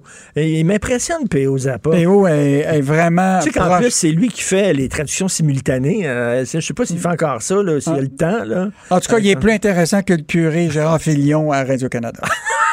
Et boum! Merci, bon week-end. Bon Elisabeth. week-end. Salut. Pour une écoute en tout temps, ce commentaire d'Yves Daou est maintenant disponible dans la section balado de l'application et du site cube.radio. Tout comme sa série balado, mêlez-vous de vos affaires. Un tour complet de l'actualité économique. Cube Radio. Isabelle est en train de vider sa maison qu'elle a vendue grâce à l'accompagnement de l'équipe de Duproprio. Elle quitte avec la fierté d'avoir vendu son espace elle-même. Duproprio, on se dédie à l'espace le plus important de votre vie. Un message d'Espace Proprio, une initiative de Desjardins. Martino, souvent imité, mais jamais égalé. Vous écoutez Martino. Cube, Cube Radio. Alors, on discute avec Claude Villeneuve, chroniqueur Journal de Montréal, Journal de Québec. Salut, Claude. Salut, Richard. Bonjour, mon nom est Martin Provencher. Je suis un embouteilleur de boissons gazeuses citron lime. Qu'est-ce que vous avez prévu pour moi dans votre budget? Bonjour, je m'appelle Claude Riopel. Je suis chauffeur de camions réfrigérés. Qu'est-ce que vous avez prévu pour nous, les chauffeurs de camions réfrigérés, dans votre budget? C'est vraiment ça, là. Chaque, chaque fois qu'il y a un budget, chaque groupe dit oui, mais nous autres. Oui, oui, puis euh, tu sais, quand on est dans les médias, là, on le voit là, une heure ou deux là, après que. En fait, là, habituellement, c'est à la levée du huis clos du budget. Euh, là, c'était plus tard parce qu'il n'y avait pas de huis clos. Les communiqués de presse rentrent. Puis Ben là, oui. euh, c'est euh, l'association euh, des groupes techniques de soutien euh, en, pieutage euh, résidentiel. Euh, la, la, la, le- le- tout ce qu'il y a de syndicats, tout ce qui est de, qu'il y a de lobby euh, fait valoir là, ses doléances. Là, ça, ça- généralement, son insatisfaction, c'est rare qu'on fait des communiqués pour Ben oui. Mais là, c'est. tout le c'est-. Oui, mais là, c'est certain que la grosse décep- déception, c'est les groupes euh, de femmes là, qui travaillent avec les femmes victimes de violences conjugales parce que c'est le gros sujet social depuis quelques mois au Québec et eux autres disent, ben, on a eu des pinottes. Oui, ben c'est ça. Puis le ministre des Finances se défend parce qu'il dit ah ben on avait déjà mis, on avait rajouté de l'argent là déjà là, par rapport aux années passées là depuis euh, le début de la pandémie, mais il n'a pas été dépensé. Donc euh, le gouvernement a annoncé des sous, puis euh, il est resté installé dans la machine, ça s'est pas rendu sur le terrain, donner plus de services, plus de place. Alors le ministre des Finances dit qu'il a fait ses devoirs, je le comprends un peu là de son côté, il fait des chèques, il, il s'occupe pas tant de comment l'argent est dépassé, mais ça fait quand même en sorte que sur le terrain, il y a rien qui se passe là. Puis là ben les gens ils disent c'est bien beau faire des annonces, mais maintenant il faut que ça arrive sur le terrain cet argent-là. Ben oui, on va s'endetter, là. hein. Donc, la loi nous oblige à atteindre l'équilibre budgétaire en cinq ans. Là, ils ont été obligés de, de- de- de faire une exception puis de reporter ça à sept ans à cause de la pandémie. Oui, puis ça va devoir être voté. Puis ben, c'est un peu déprimant parce que, tu sais, euh, bon, nous, on écrit au Journal de Montréal, on a, on a l'expérience, le Québec dans le rouge, là, série, série célèbre qu'on avait fait sur quelques années. Euh, C'était tombé un peu en obsolescence parce que, euh, tu sais, on est intervenu à l'équilibre budgétaire après les années, euh, disons, de, de, de, de, la- de rigueur austérisante. Parce que c'est pas tout le monde qui aime qu'on parle d'austérité. Euh, on est intervenu à ça. Puis, tu sais, de- de- quand on suit les affaires publiques depuis longtemps, écoute, Richard, ça donne un peu le vertige. Depuis Maurice Duplessis, il y a eu deux moments où le Québec a été en équilibre budgétaire. C'est-à-dire quelques années suivant Bouchard et Landry, Lucien Bouchard, premier ministre, Bernard Landry, ministre des Finances, et quelques exercices suivant Couillard-Létao, c'est-à-dire le duo Philippe Couillard, Carlos Ben oui, on se souvient, euh, M. Bouchard et M. Couillard nous avaient serré la ceinture, là. Ouais, ben c'est ça. C'était les deux épisodes, disons, euh, d'austérité qu'on qu'on qu'on a De mais ça avait donné des résultats. Puis ça avait pas tué l'économie, euh, contrairement à ce qu'on pense. Euh, tu sais, Mario, notre collègue Mario Dumont en parle ce matin. Quand le gouvernement coupe, on dit ah, ça va faire mal à l'économie, réduire les dépenses, on n'a pas besoin de ça. Dans les deux fois, ça, ça a été suivi d'épisodes de croissance économique parmi les meilleurs au Québec. Alors des épisodes comme ça, depuis Maurice Duplessis, là, depuis euh, plus de 60 ans, on a connu ça deux fois des moments où le Québec est en équilibre. Puis là, c'est pas de la faute de François Legault puis d'Éric Girard, mais avec à cause de la pandémie, mais on est de retour au déficit. C'est comme l'impression de jouer dans un vieux film. Ben oui, tout à fait. Couy- euh, Couillard et l'État-Haut nous avait, euh, avait dégagé une bonne marge de manœuvre qui a, pu- qui a permis d'ailleurs à la CAQ de, de surfer là-dessus. Euh, mais là, bon, c'est fini tout ça, là. Ouais, ben c'est ça. Puis, tu sais, à, à la défense, euh, Mario en parle aussi ce matin, la défense de Couillard et l'État, on a parlé justement là, beaucoup de de, euh, d'austérité avec eux, mais tu sais, le- contrairement à ce qu'on peut penser sous les libéraux, euh, on n'a pas réduit les dépenses. On a réduit l'augmentation des dépenses. À la fin, le gouvernement ne dépensait pas moins, il dépensait plus, mais moins que si on n'avait pas serré la vis. Euh, En comparaison, là, on s'en souvient moins, mais Lucien Bouchard, en son temps, là, ça, ça avait été sauvage en maudit. à ce moment-là, on avait littéralement coupé, sabré dans les dépenses. L'État dépensait moins à la fois. Ça, ça fait mal. Mais Tu te souviens aussi les infirmières qu'on avait mis à la porte, là? Oui, oui, c'est ça, les, les mises à la retraite, là, tu sais, qui ont fait mal dans le réseau pour plusieurs années encore, là, même si, bon, Jean Charest a exagéré ça dans, je pense que si, si Jean Charest est encore à la salle nationale, il dirait encore que ça va mal dans santé à cause des, tu sais, probablement qu'il dirait que les problèmes de la pandémie sont causés par les mises à la retraite de Lucien Bouchard, mais, mais la- le, le génie politique de Lucien Bouchard, ça avait été d'aller chercher une espèce de consensus dans la société autour du déficit zéro, puis c'est pour ça que ça en était mieux sorti politiquement que Philippe Couillard. Alors là, va- est-ce qu'on va devoir revivre ça? Est-ce qu'on va devoir, euh, tu sais, dans un horizon de 5 ans, 7 ans, selon euh, ce qu'on nous dit hier, retourner dans un épisode de coupure, d'austérité euh, pour, pour retrouver l'équilibre et la prospérité? C'est pas drôle, c'est certainement pas le mandat que François Legault avait envie d'avoir. Mais ce qui est décevant, d'un simple point de vue économique, c'est un budget, là, on va parler d'économie et pas de problèmes sociaux, mais je trouve, puis j'en parlais tantôt avec Yves Daou, c'est qu'on on sait qu'on a des problèmes de main-d'œuvre au Québec, puis il n'y a pas grand-chose pour la formation de la main-d'œuvre là-dedans. Non, c'est ça. Euh, on, on aide beaucoup des, des, euh, secteurs qui allaient déjà bien. Euh, tu bon, on, on investit beaucoup en construction. Euh, qui est à peu près le, le, secteur qui a le plus bénéficié de la crise. Mais c'est ça, la, leur, leur, problème, la construction, aux autres, c'est qu'il manque de personnel, il manque d'employés, de, de, de, gens qualifiés, formés pour travailler sur les chantiers. Alors, euh, on avait fait des annonces plus tôt cette semaine, mais le défi du Québec, là, avec les baby boomers qui s'en vont à la retraite massivement, euh, avec, euh, bon, euh, c'est quand même une réalité avec le fait que l'immigration était ralentie, euh, puis même la natalité va probablement avoir ralenti, c'est qu'à moyen long terme, on a un problème de disponibilité de travailleurs, puis de gens Mhm. qui peuvent aller sur les chantiers cognés du marteau. Là. Alors, euh, c'est, euh, c'est- tu sais, on, a l'impression que le gouvernement, c'est encore un budget un peu dans l'urgence. Il, il identifie mal, ça va être quoi nos défis là, de demain. Là? Et, et- et Claude, euh, on va dépenser, là. Euh, l'argent sort des coffres, il faut que l'argent rentre des coffres, puis là, on l'a vu, Hydro-Québec ben, fait moins d'argent, euh, l'Auto-Québec rapporte moins d'argent au gouvernement, il y a moins d'argent qui ren- rentre dans les coffres, on peut pas augmenter encore les impôts puis les taxes, là. les, les gens sont étirés au maximum, fait que là, on dit les ressources naturelles, c'est une façon d'exploiter les ressources naturelles puis d'amener l'argent, d'amener la croissance économique, mais là, en même temps, il y a le respect de l'environnement, c'est pas évident. Là. Oui, ben c'est ça. Puis c'est le sujet dont je voulais te parler hier. Puis euh, en tant que gars du Saguenay-Lac-Saint-Jean, j'étais un peu monomaniaque. Euh, le, le projet du GNL Québec, tu sais, c'est un projet qui avait euh, suscité énormément d'espoir dans la région du Saguenay-Lac-Saint-Jean. là. Le plus- ça aurait été le plus gros. Ben, en fait, on, j'en parle au conditionnel, euh, presque au passé. Je veux dire, c'est, c'est ce projet-là, si jamais il devait se faire, ce serait le plus gros investissement privé de toute l'histoire du Québec. Là. Wow!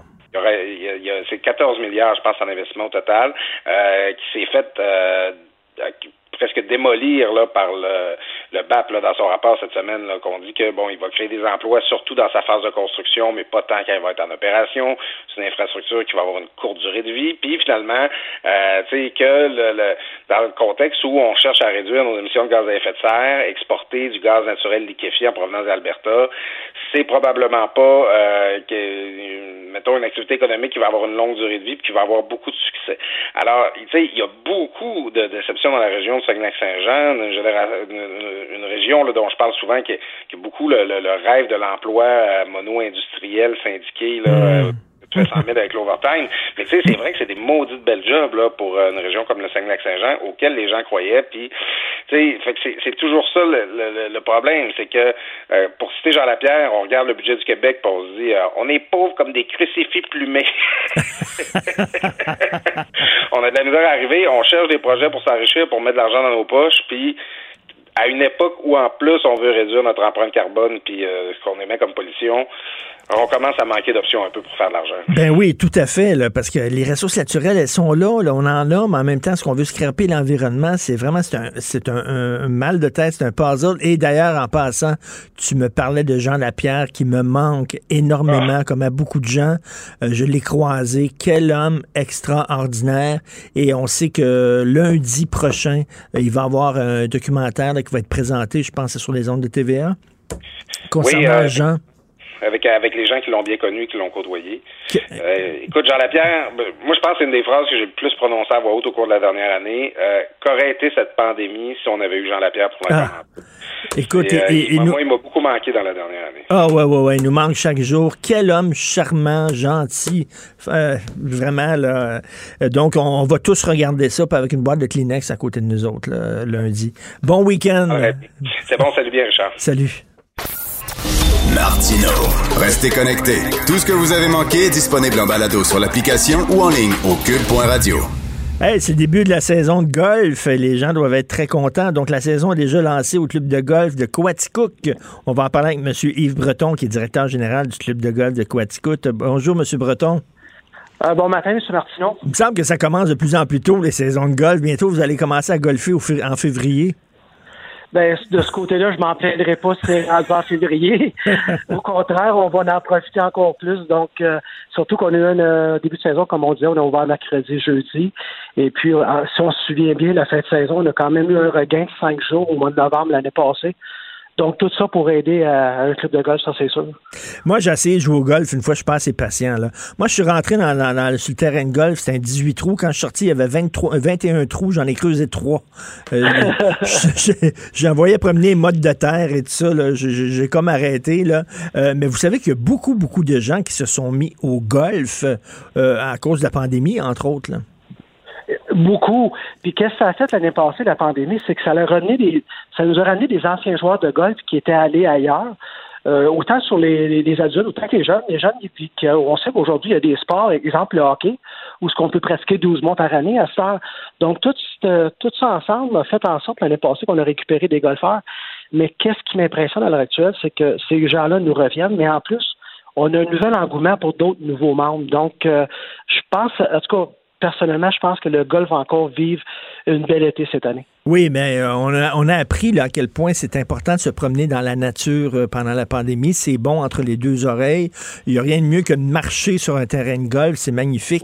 Par contre, pour, les, pour vos vrais joueurs, les vrais joueurs de golf, les mordus, là, là ils vont être obligés d'attendre parce qu'il va y avoir un paquet d'amateurs là, qui vont traîner de la patte, qui vont être sur le green, puis qui vont jouer, puis qui vont niaiser. Je suis pas sûr que les vrais golfeurs sont contents qu'il y ait un paquet d'amateurs puis de golfeurs du dimanche qui vont se pointer sur le ben, je vous dirais, M. Martineau, pour l'expérience qu'on vient de vivre dans les deux dernières journées, euh, j'ai ben, c'est sûr que c'est un début de saison, puis comme vous avez mentionné tantôt, je veux dire, euh, euh, tu sais, les deux jours qu'on est ouvert, là, moi je dis souvent, la nature, ben ça, ça vaut bien des boîtes de ben qu'on dit. Hein? Ah puis je l'ai ressenti pendant ces deux journées-là, parce que les gens avaient le sourire. Premièrement, avec ce qu'on vient de vivre la dernière année, les gens sont à l'extérieur, peuvent pratiquer un sport. J'ai pas senti autant que l'amateur qu'autant que le bon golfeur. J'ai pas senti rien de ça dans ces deux jours-là. Puis je pense que c'est un privilège de jouer au golf en, mars aussi en ce moment. là. OK, il n'y a, pas, a pas comme euh, l'équivalent du rage, de la rage du volant sur le golf, la oh, rage du bâton? Du tout, non, c'est la rage du bâton en ce moment, c'est ça. est-ce que est-ce qu'il y a une relève? Est-ce qu'il y a des jeunes qui jouent au golf ou c'est, encore un, sport plus, plus vieux? Ben, je pense qu'on entend un peu partout qu'il y a quand même une relève qui s'en vient. C'est sûr qu'à l'interne, c'est à nous à bâtir ça aussi. C'est ça, il faut promouvoir plus le golf si on peut. Euh, c'est d'amener ces jeunes-là à pratiquer, le golf. Mais je vous dirais qu'il y a une belle relève. Puis qu'est-ce qui est intéressant aussi, c'est que la relève, c'est pas juste les jeunes, c'est les jeunes, c'est le 20, c'est le 20 à 35 ans aussi qu'il faut aller rechercher aussi, puis les amener au golf. Sais-tu, sais-tu, euh, on, on, parle beaucoup de diversité ces temps-ci, là. Euh, me semble, me semble, c'est peut-être, peut-être un cliché ce que je vais vous dire, là. Ben, surtout qu'avec Tiger Wolf, en plus, euh, mais il me semble c'est, c'est, c'est beaucoup un sport de blanc, non? Le golf? Écoute, c'est un sujet que, très fragile à discuter. Si je vous regarde ici, en, si je regarde en région, oui, c'est le hmm. cas, mais je veux dire, ça peut devenir une diversité, puis tout ça est bienvenu. Hein? Parce que, me semble, les, les autres, les, dans, dans, les groupes euh, plus socioculturels ethniques, sont plus au soccer qu'au golf. Je ne sais pas. Euh, donc, est-ce qu'on peut prendre des cours dans votre, sur votre terrain de golf? Des gens comme moi là, qui, qui voudraient en faire, mais qui sont super poches. Moi, je suis pas pire. Au, au, au mini-pot, je suis pas pire, par exemple. Mais... Bon, mais regarde, c'est un début. Donc, on sait qu'au golf, qu'on est capable de sauver des coups sur les verres, c'est déjà beaucoup. Donc, vous auriez déjà une qualité, vous seriez bon sur les verres. Oui. À faire, il vous reste à pratiquer, à vous amener au verre. Mais oui, pour répondre à votre question, il y a des cours qui se donnent. On a la chance d'avoir, nous aussi, pas un professionnel à temps plein, mais on a un professionnel qui est M. Jérôme Blais, qui vient à l'occasion donner des cours de groupe durant l'été. Donc ça, ça l'aide pour les gens. Puis aussi, on offre pour les jeunes, en bas donc les juniors qu'on appelle, on offre toute la saison des cours euh, pour les jeunes, donc pour la relève. OK. Et, euh, il ressemble à quoi votre terrain, là, ces, ces temps-ci, mettons euh, mi-mars? ça ressemble à quoi un terrain de golf? il, est, il, est, quand même beau, il est praticable? Bien, surprenant en ce moment, c'est que les verres sont d'une qualité quasiment d'été, sont, sont super beaux. Puis c'était le, le commentaire des deux dernières journées était ça, c'est de voir la qualité des verres. C'est sûr que c'est un travail de moine de notre surintendant et son équipe, parce que c'est pas juste un travail d'été, c'est des gens qui sont ici. C'est un homme qui est ici 12 mois par année, qui surveille. Mais je vous dirais que la qualité des verres est, est A1 en ce moment, mais c'est normal aussi. Par contre, les allées, euh, puis que comme je mentionnais aux gens qui s'inscrivaient durant les deux dernières journées, c'est de dire il reste encore de la neige par contre. Ah mais oui? pas trop, oui, mais c'était pas 30. C'était praticable comme golf euh, les deux dernières journées, très praticable. Non, puis il fait chaud en plus, mais les, vrais golfeurs, eux autres, ils, golferaient au mois de janvier en, saut de skidoo. Puis vous savez, en terminant, il y a des gens qui entendent que quand, quand ils entendent que le golf est un sport, ils, se pissent dessus tellement ils rient, là. ben, écoute, dans d'autres sports, il y, a des, il y a des mordus, il y a des passionnés. Puis euh, c'est pas contraire au golf, tout ce qu'on vit, euh, on vit avec des passionnés aussi au golf. Ben, bonne saison de golf, Monsieur Yves Breton, directeur général du club de golf Coaticook. Et si jamais je deviens plus patient, tiens, vous me verrez peut-être. Merci beaucoup, Monsieur Breton. Vous êtes la bienvenue. Merci beaucoup. Bonjour. William et Sébastien ont enfin trouvé le condo de leur rêve. Ils l'ont acheté avec l'aide d'une courtière immobilière recommandée par Confia. Parmi les courtiers qui leur ont été proposés, William et Sébastien ont choisi de faire affaire avec Hélène. Elle connaissait bien le quartier et d'emblée, elle a compris leurs besoins. Ça a tout de suite cliqué.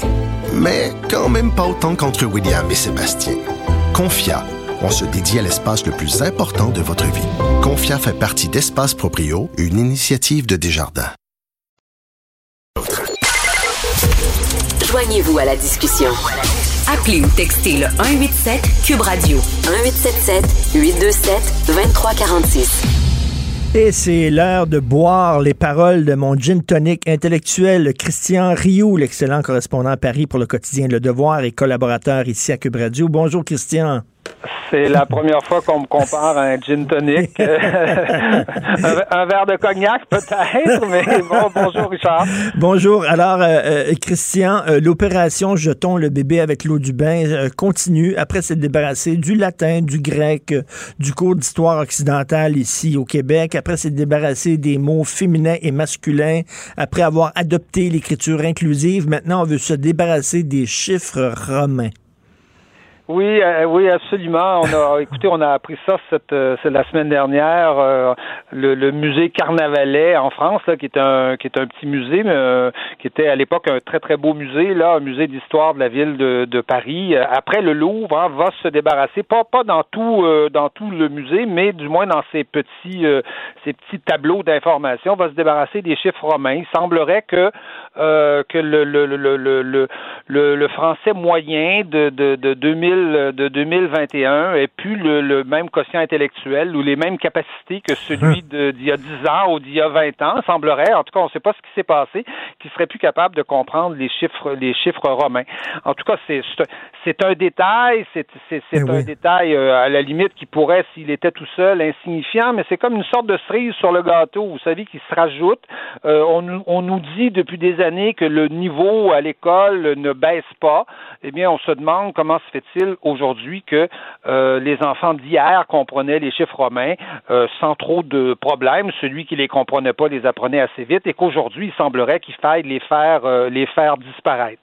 Alors, je pense qu'on a là un beau symbole, en tout cas, de, de, ce qu'on pressentait, à savoir une baisse, évidemment, du niveau, du niveau scolaire et, et, général. Donc, je revoyais cette semaine le film La Reine Margot, magnifique film de Patrice Chéreau que j'avais pas revu mm -hmm. depuis sa sortie oui, avec, avec oui. Charles IX. Donc, ça serait vraiment Charles, pas un X, là, ça serait avec Charles avec un 9. Là. Oui, c'est ça. Euh, D'ailleurs, dans ma chronique, je, je, je rappelle le, le, le, le, le sketch humoristique des inconnus. Hein. En 89, les inconnus avaient, avaient personnifié sur scène un, un, un, collégien avec une espèce de bonnet frigier sur la tête qui disait euh, à à mort, Louis, euh, Louis, euh, Louis Croix-V bâton. Croix-V bâton, c'est évidemment c'est le, X, le, le, le, le, le V et, le, et, et, le, et, la barre. Donc, c'est Louis XVI. Donc, voilà. Mais il, il semble qu'on en soit rendu là, c'est-à-dire il y a des fois où les humoristes, vous savez, nous annoncent un peu un peu ce qui s'en vient. Mais comme je vous dis, tout ça serait euh, serait un détail dans le fond. Euh, si on n'assistait pas à, une vraie vague aujourd'hui de, de suppression de tout ce qui est euh, étude de, de, de, de l'Antiquité, étude de, de, l'histoire de, de l'époque du Moyen Âge, de l'époque de la Renaissance, comme si tout ça devait être éradiqué et devait être supprimé. Hein. C'est un, c'est, c'est, je parle de quelque chose de, de, très québécois parce que vous savez qu'on veut au Cégep supprimer euh, le cours de, de civilisation occidentale. Oui. Euh, il y a un rapport qui a proposé ça. Il y a une, même une association de professeurs d'histoire qui s'est qui s'est dit d'accord euh, avec ça et il serait remplacé par un cours d'histoire mondiale, ce qui fait qu'on n'aurait plus rien euh, au cégep, hein, on nous dit que le cégep, c'est des études avancées. Hein.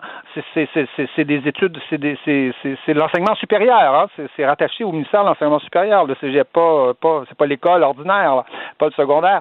Et donc, euh, et, donc, ce qui fait qu'on n'aurait plus rien avant le 16e siècle dans, dans l'enseignement. Imaginez-vous, on parlerait plus des Grecs, on, parle, on parlerait plus des, des, de, de, Rome, on parlerait plus du Moyen Âge, on, par, on parlerait plus de la Renaissance. Ça serait, essayez d'imaginer euh, quelqu'un qui, qui, qui veut faire du droit, quelqu'un qui veut faire de la philosophie sans référer à ces époques-là, aux auteurs de ces époques-là, au contexte de ces époques-là. Non, c'est comme, c'est, comme si, hein. c'est comme si avant, il, il existait, c'était pas bon. L'humanité a accouché aujourd'hui. Là.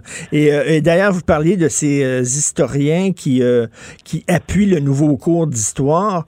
Aujourd'hui, dans les pages d'opinion du Journal de Montréal, on peut lire une lettre signée par une cinquantaine de professeurs qui appuient le nouveau cours d'histoire et qui sont d'accord avec le fait de débarrasser du cours d'histoire occidentale. Ils disent, dans le nouveau cours d'histoire, nous allons apprendre aux jeunes à critiquer l'impérialisme, le mouvement, les mouvements migratoires, le mouvement d'émancipation des femmes, etc. Donc, c'est les cours d'histoire qui vont servir à faire la promotion de causes à la mode.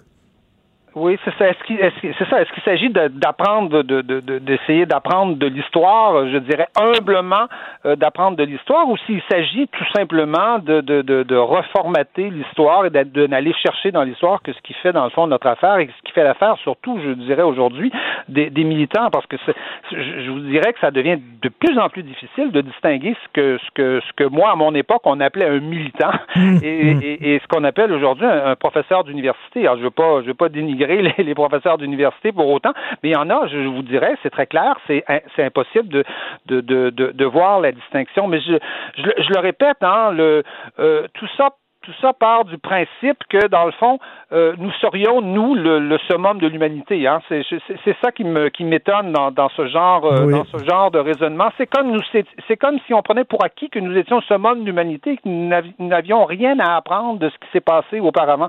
On nous parle sans arrêt d'ouverture à l'autre, mais on n'est même pas capable de s'ouvrir à, nos ancêtres, à ceux qui ont été grecs, qui ont été romains, qui ont qui ont, qui ont, qui ont, qui ont traversé les époques de l'ancien régime pour essayer de comprendre ces époques-là, pour essayer essayer de savoir euh, ce que, ce que, comment tout ça, dans le fond, nous a, nous a fabriqué. Hein? C'est, c'est, c'est ce que moi j'appelle scier euh, la branche sur laquelle, euh, sur, sur laquelle on est assis. Et, et je, m'excuse, mais quand on se penche un peu, quand on lit un peu dans l'histoire, on découvre des choses, on découvre des fois une modernité qu'on, qu'on soupçonnait ben pas. Et, et on ressort de ça, je vous dirais, avec beaucoup d'humilité. C'est-à-dire, on se dit que finalement, on n'a pas tout inventé. Hmm. Oui, notre époque a des, a des aspects positifs, mais il y a des domaines, il y a des sujets où nous sommes loin d'avoir le niveau euh, que, nos ancêtres ont pu avoir sur certains euh, sur ces oui oui sur le plan technique euh, je pense qu'on a n'a jamais rarement fait mieux mais il y a beaucoup de domaines pensons à la philosophie pensons à la littérature pensons au rapport humain où on a énormément à apprendre du passé mais on a l'impression que ces gens-là sont incapables de sortir de leur propre bulle Hein? et pourtant, ils sont toujours là en train de nous parler de l'ouverture à l'autre, mais ben soyons, soyons donc ouverts justement à nos ancêtres. À, euh, en ce moment, on dit, euh, dans le devoir, on posait la question est-ce qu'il faut avoir lu Maria Chapdelaine? Est-ce que tous les Québécois devraient avoir lu Maria Chapdelaine? Parce qu'il y a aussi un débat sur, euh, sur une liste de classiques québécois à l'école. Évidemment qu'il faut avoir lu Maria Chapdelaine. Je je je je je je, je, blâmerai pas ceux qui l'ont pas lu, mais il faut au moins savoir ce que c'est Maria Chapdelaine. Il faut avoir une idée de ce que c'est, ce que ça représente, comment ça nous explique. Nous, si on n'est même plus capable de lire Maria Chapdelaine, mais qui sommes-nous? mais, mais, mais en, plus, l'éducation, ça demande de l'effort. Et moi, je, bon, on dit, là, c'est trop dur, les chiffres romains, à expliquer ça aux jeunes. Mais la question qu'on se pose, c'est jusqu'où on va baisser la barre?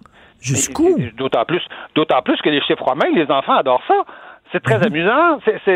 C'est très amusant. Je, je, écoutez, moi, mon épouse est, enseignante. Euh, euh, je peux vous dire que des, des, enfants qui aiment pas les chiffres romains, euh, euh j'en ai pas vu. C'est très, c'est tout à fait sympathique à expliquer les chiffres romains. En plus, ça nous amène ailleurs. C'est-à-dire, ça nous, on se dit, tiens, il y avait des gens qui comptaient pas comme nous. Il y a des gens qui, qui exprimaient les choses autrement que nous. C'est une première, c'est une première approche de l'autre pour, pour, pour utiliser ce, ce, ce fameux vocabulaire-là. Mais oui, il y a effectivement une sorte de une sorte de je dirais, de paresse qui est de ne jamais sortir de l'immédiat euh, qui nous entoure. Or, il me semble que si l'école existe, euh, c'est justement pour sortir les enfants de, de, de, de, de, du monde immédiat dans lequel ils, vivent. L'immédiat dans lequel on vit, on y aura toujours accès. Hein, il sera toujours. Ben oui. Euh, ce que l'école doit nous apprendre, c'est l'extérieur, c'est l'ailleurs, c'est l'autre, c'est des mondes différents. Et c'est de ça qu'on va, s'enrichir et qu'on va enrichir notre présent et notre, quotidien. C'est s'extirper de soi. Et moi, ce qui me déprime le plus, c'est que, bon, que des jeunes disent, je préfère lire Virginie Despentes que, que Flaubert, c'est une chose. Mais que leurs professeurs, que leurs intellectuels, que des intellectuels à la mode leur donnent raison, c'est là où je tombe à bonne ma chaise. Et vous citez une intellectuelle qui dit les classiques sont toxiques. Oui, absolument. Il y, a, il y, a, un grand mouvement aux États-Unis. Hein. On, le voit dans les universités américaines et c'est, c'est pas c'est pas très drôle et c'est pas c'est pas marginal. En tout cas, dans le domaine des sciences humaines, c'est massif. Il y a un grand mouvement justement qui considère que les classiques sont toxiques, qu'il faut euh, supprimer les cours euh, d'histoire euh, de l'art, par exemple occidental. Et effectivement, c'est de voir des institutions qui seraient responsables notamment de garder le fort, qui seraient responsables d'imposer une certaine rigueur, une certaine exigence, de les voir plié comme ça euh, devant devant la première revendication. C'est ça, c'est ça qui nous qui nous étonne. Et je pense qu'il est normal qu'à l'école, vous, vous l'avez dit, qu'on fasse des efforts, mais il est normal aussi qu'on ait un corpus euh, commun. Euh, c'est-à-dire qu'à l'école, dans la vie, il faut tout lire et, et, et j'encouragerais tout le monde à tout lire. Mais à l'école, je pense qu'il faut pas tout lire à l'école. Il y a des, mmh. il faut essayer de lire des œuvres majeures. Il faut essayer de lire des œuvres importantes. Et assoyez, euh, je sais pas moi, trois quatre écrivains autour d'une table. Vous allez voir, on, est capable de faire une liste de 10 ou 15 livres qui sont euh, qu'on peut considérer comme majeurs, comme constitutifs, comme des, des, des, ouvrages, des œuvres qui nous ont créés, qui nous ont fabriqués. Maria Chapdelaine est un de ces, est un de ces livres-là, certainement. Euh, les, les, les, les, livres de Michel Tremblay en font partie. Euh, il y a tout un certain nombre de, de, de choses qu'on pourrait facilement nommer. C'est pas, c'est pas très compliqué, mais il faut passer par ces œuvres-là, même si des fois il y a un effort à consentir. Et, et je vous dis, on commence à consentir l'effort et après, on y prend un plaisir absolument, absolument fabuleux. Et Christian, en terminant, euh, vous parlez de mémoire, de l'importance du passé. Je ne peux pas m'empêcher de, vous parler parce que j'ai le cœur dans l'eau. Hier, ma, Sophie m'a appris une très, très mauvaise nouvelle. J'étais en auto. Eh le décès de Bertrand Tavernier, qui est une personne que j'ai eu le, privilège d'interviewer deux fois. Bertrand Tavernier n'était pas seulement un grand cinéaste. La mort de Bertrand Tavernier, j'ai lu, c'est comme un musée qui brûle, c'est comme une bibliothèque qui brûle. C'était c'était une encyclopédie vivante. Oui, euh, absolument. D'ailleurs, un de ses derniers films était un film sur l'histoire du cinéma euh, français, un voyage à travers le cinéma français, un documentaire qui était absolument, euh, je pense, absolument fabuleux. Oui, Travernier, moi j'ai eu la, chance de le croiser à quelques à quelques reprises et je vous dirais que c'est un personnage dont on pouvait s'imaginer euh, euh, qu'il était éternel, hein, qu'il serait toujours là, mais bon, évidemment, là, il, là, il est plus. Euh, écoutez, c'est quelqu'un qui, qui, qui, arrive avec l'époque, vous savez, de la nouvelle vague, du nouveau cinéma, mais qui va réintégrer dans le cinéma des anciens scénaristes qui ont travaillé dans les années 50. C'est quelqu'un mm. qui est très attaché à la narration et, qui a fait des chefs-d'œuvre. Hein. Le juge, pensé au juge et, l'assassin avec Philippe Noiret. Et, la, vie, la vie, rien d'autre avec Philippe Noiret. Ah, ah, Sabine Azema, c'est magnifique. Absolument. C'est des, des, des chefs-d'œuvre. Euh, je pense qu'il y, a un grand nombre de chefs-d'œuvre du cinéma français euh, là-dedans qu'on va euh, qu'on va continuer à, mhm. revoir. Et vous savez que vous savez que Bertrand Tavernier, j'ai appris ça récemment, était un passionné d'Alexandre Dumas. Était ah, oui. De, oui, absolument un fou d'Alexandre Dumas. rêvait de le mettre de le mettre en image. Et, et donc c'est tout l'esprit français aussi. quand, quand on, parle des œuvres qui sont importantes, mais s'il y avait à nommer une œuvre qui a fabriqué, euh, qui a fabriqué Bertrand Tavernier, il faudrait nommer euh, Les Trois Mousquetaires, il faudrait nommer les, tous les livres d'Alexandre ben Oui, mais d'ailleurs, il a fait un film de Cap et d'épée avec euh, Sophie Marceau. et, quand, quand la, bande de la Nouvelle Vague est arrivée, les Godard, Truffaut, Chabrol, ils ont dit tout ce qui était fait avant est pas bon. Nous, on arrive, on va tout changer, table rase. Et Bertrand Tavernier a dit non, non, non. Bertrand Tavernier tendait la main au cinéma des années 30, au cinéma des années 40. 40. Oui, absolument, c'est ça. C'est pour ça que je disais qu'il était finalement de, de cette génération, la, la, génération de Godard, mais sans euh, sans s'opposer radicalement à eux, il a réintégré tranquillement toutes les grandes les, grandes la grandeur du cinéma français des années euh, des années 40 euh, et 50, qu'on pense à Gabin, qu'on pense à Audiard, qu'on pense à tous ces gens-là, mais avec avec une image moderne, hein, très moderne. Bertrand Tavernier a fait des films de des films de police, hein, L 127, qui ont qui ont une texture presque de télévision, hein, presque mhm. très très moderne. C'est quelqu'un qui travaillait qui travaillait tous les genres. Je ne sais pas si vous, avez vu son, son film fait, au, fait aux États-unis, là, son film Mais oui, euh, dont, le nom m'échappe là, euh, sur les bords du Mississippi. Les brumes, les brumes électriques. Oui, absolument. Hmm. Écoutez, si, on ne sait pas que c'est Bertrand Tavernier qui a fait ça, on, pense que cinéma, euh, cinéaste américain et, des États-Unis. Et en plus, Christian, ce qu'il ce nous a appris, Bertrand Tavernier, c'est que c'est la passion, l'importance de la passion dans la vie. Bertrand Tavernier était passionné des livres western, de la littérature western. Il dirigeait une collection de livres western. C'est un passionné de jazz. C'est un très grand connaisseur de jazz, un passionné de cinéma américain. Une, une avoir une passion dans la vie, ça nous allume, ça nous tient vie, ça nous, ça nous, ça garde la flamme.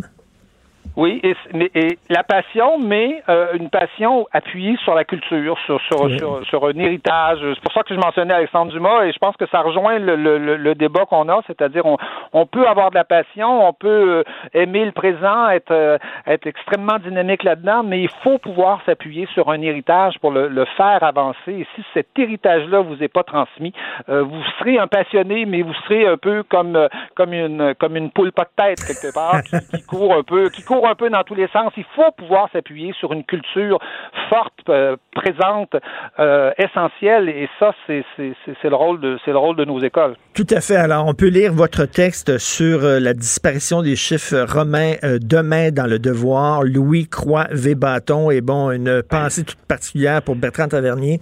Toujours un immense plaisir de vous parler, Christian Rio. Merci beaucoup. Merci infiniment, Richard. Au revoir. La chambre de Léo a été rénovée par un entrepreneur recommandé par Renault Assistance. Il a tout pris en main pour laisser les parents s'extasier devant leur petit Léo.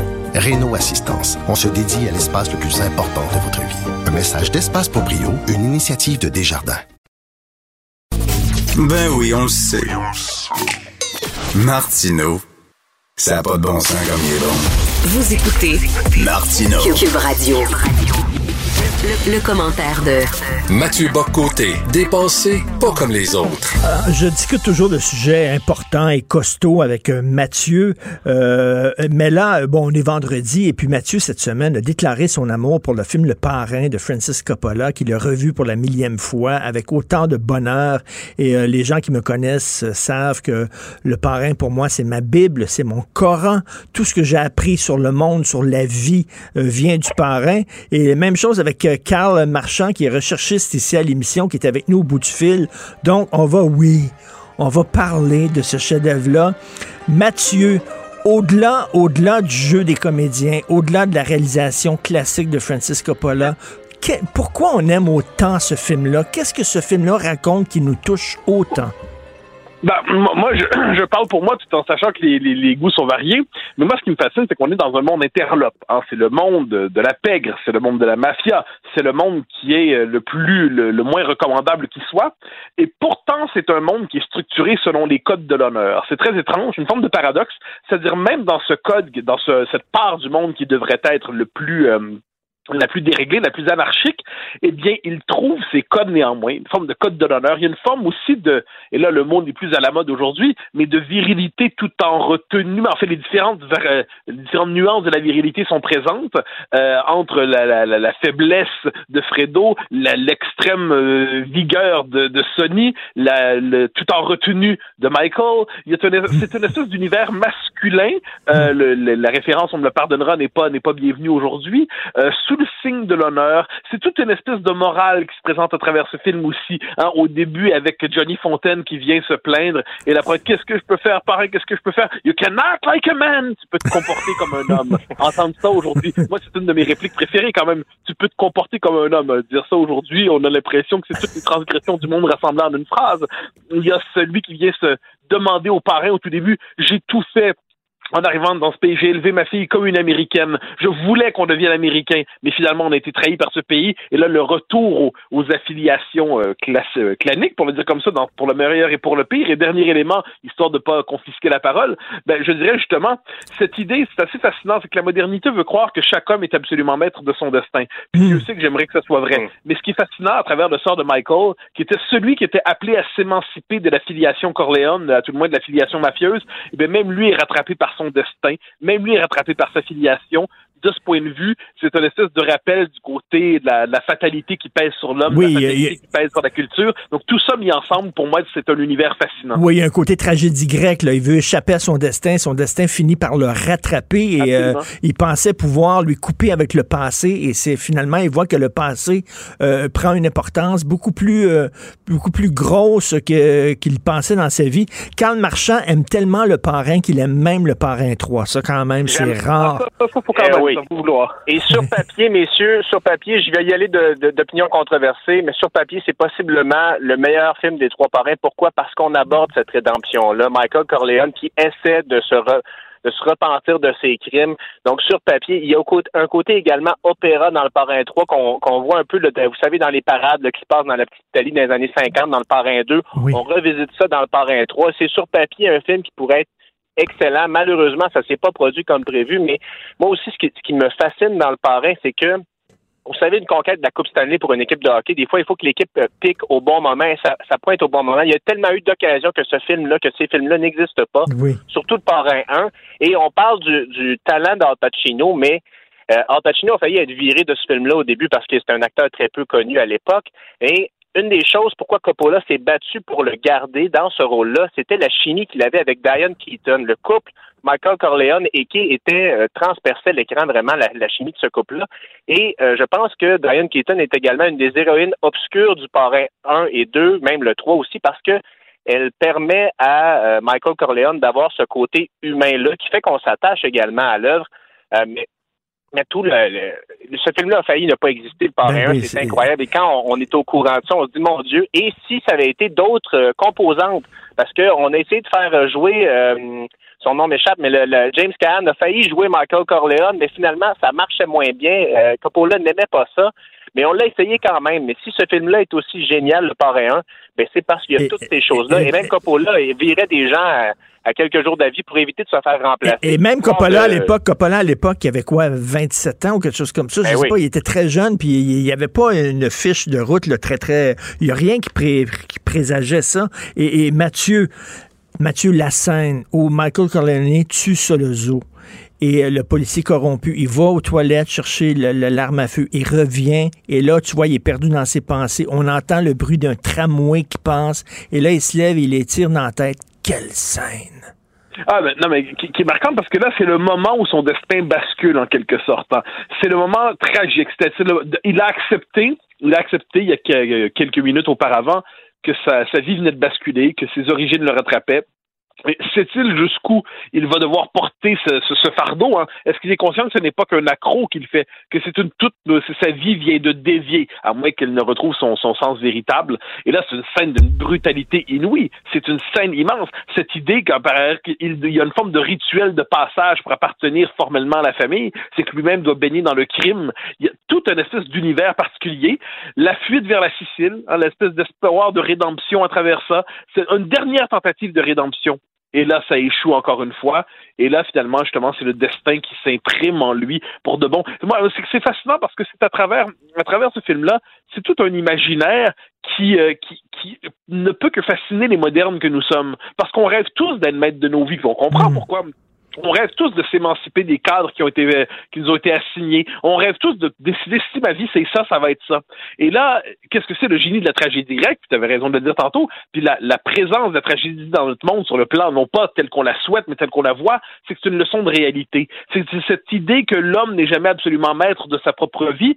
Et on, si on l'explique de manière théorique, bah, c'est une chose. Mais quand on le voit exemplifié dans une œuvre de génie, euh, ça c'est absolument, c'est là que ça nous, ça nous frappe. Puis dernier point qui me semble important la diversité des caractères. Pour moi, ça, les modernes, on n'a pas compris une chose, c'est que l'être humain, c'est pas une espèce de cire-molle qu'on peut, euh, qu'on peut malaxer comme on le souhaite. Chaque être humain porte en lui-même un caractère fort et la diversité des caractères dans la famille Corleone, même Tom Hagen, qui est un personnage que je trouve tout à fait fascinant là-dedans aussi, eh bien, il y a une diversité de caractères, une diversité de tempérament et aucun homme ne peut fondamentalement aller contre son caractère. On le voit avec la faiblesse euh, infinie de Fredo.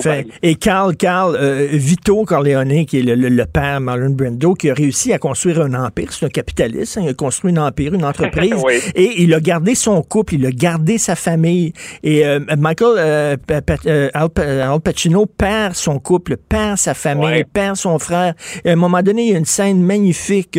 Il va demander à sa mère comment papa a fait, Mm. comment comment il a fait pour construire un empire et garder en même temps sa famille autour de lui. Comment il le fait. Ça aussi, c'est très important dans le parrain.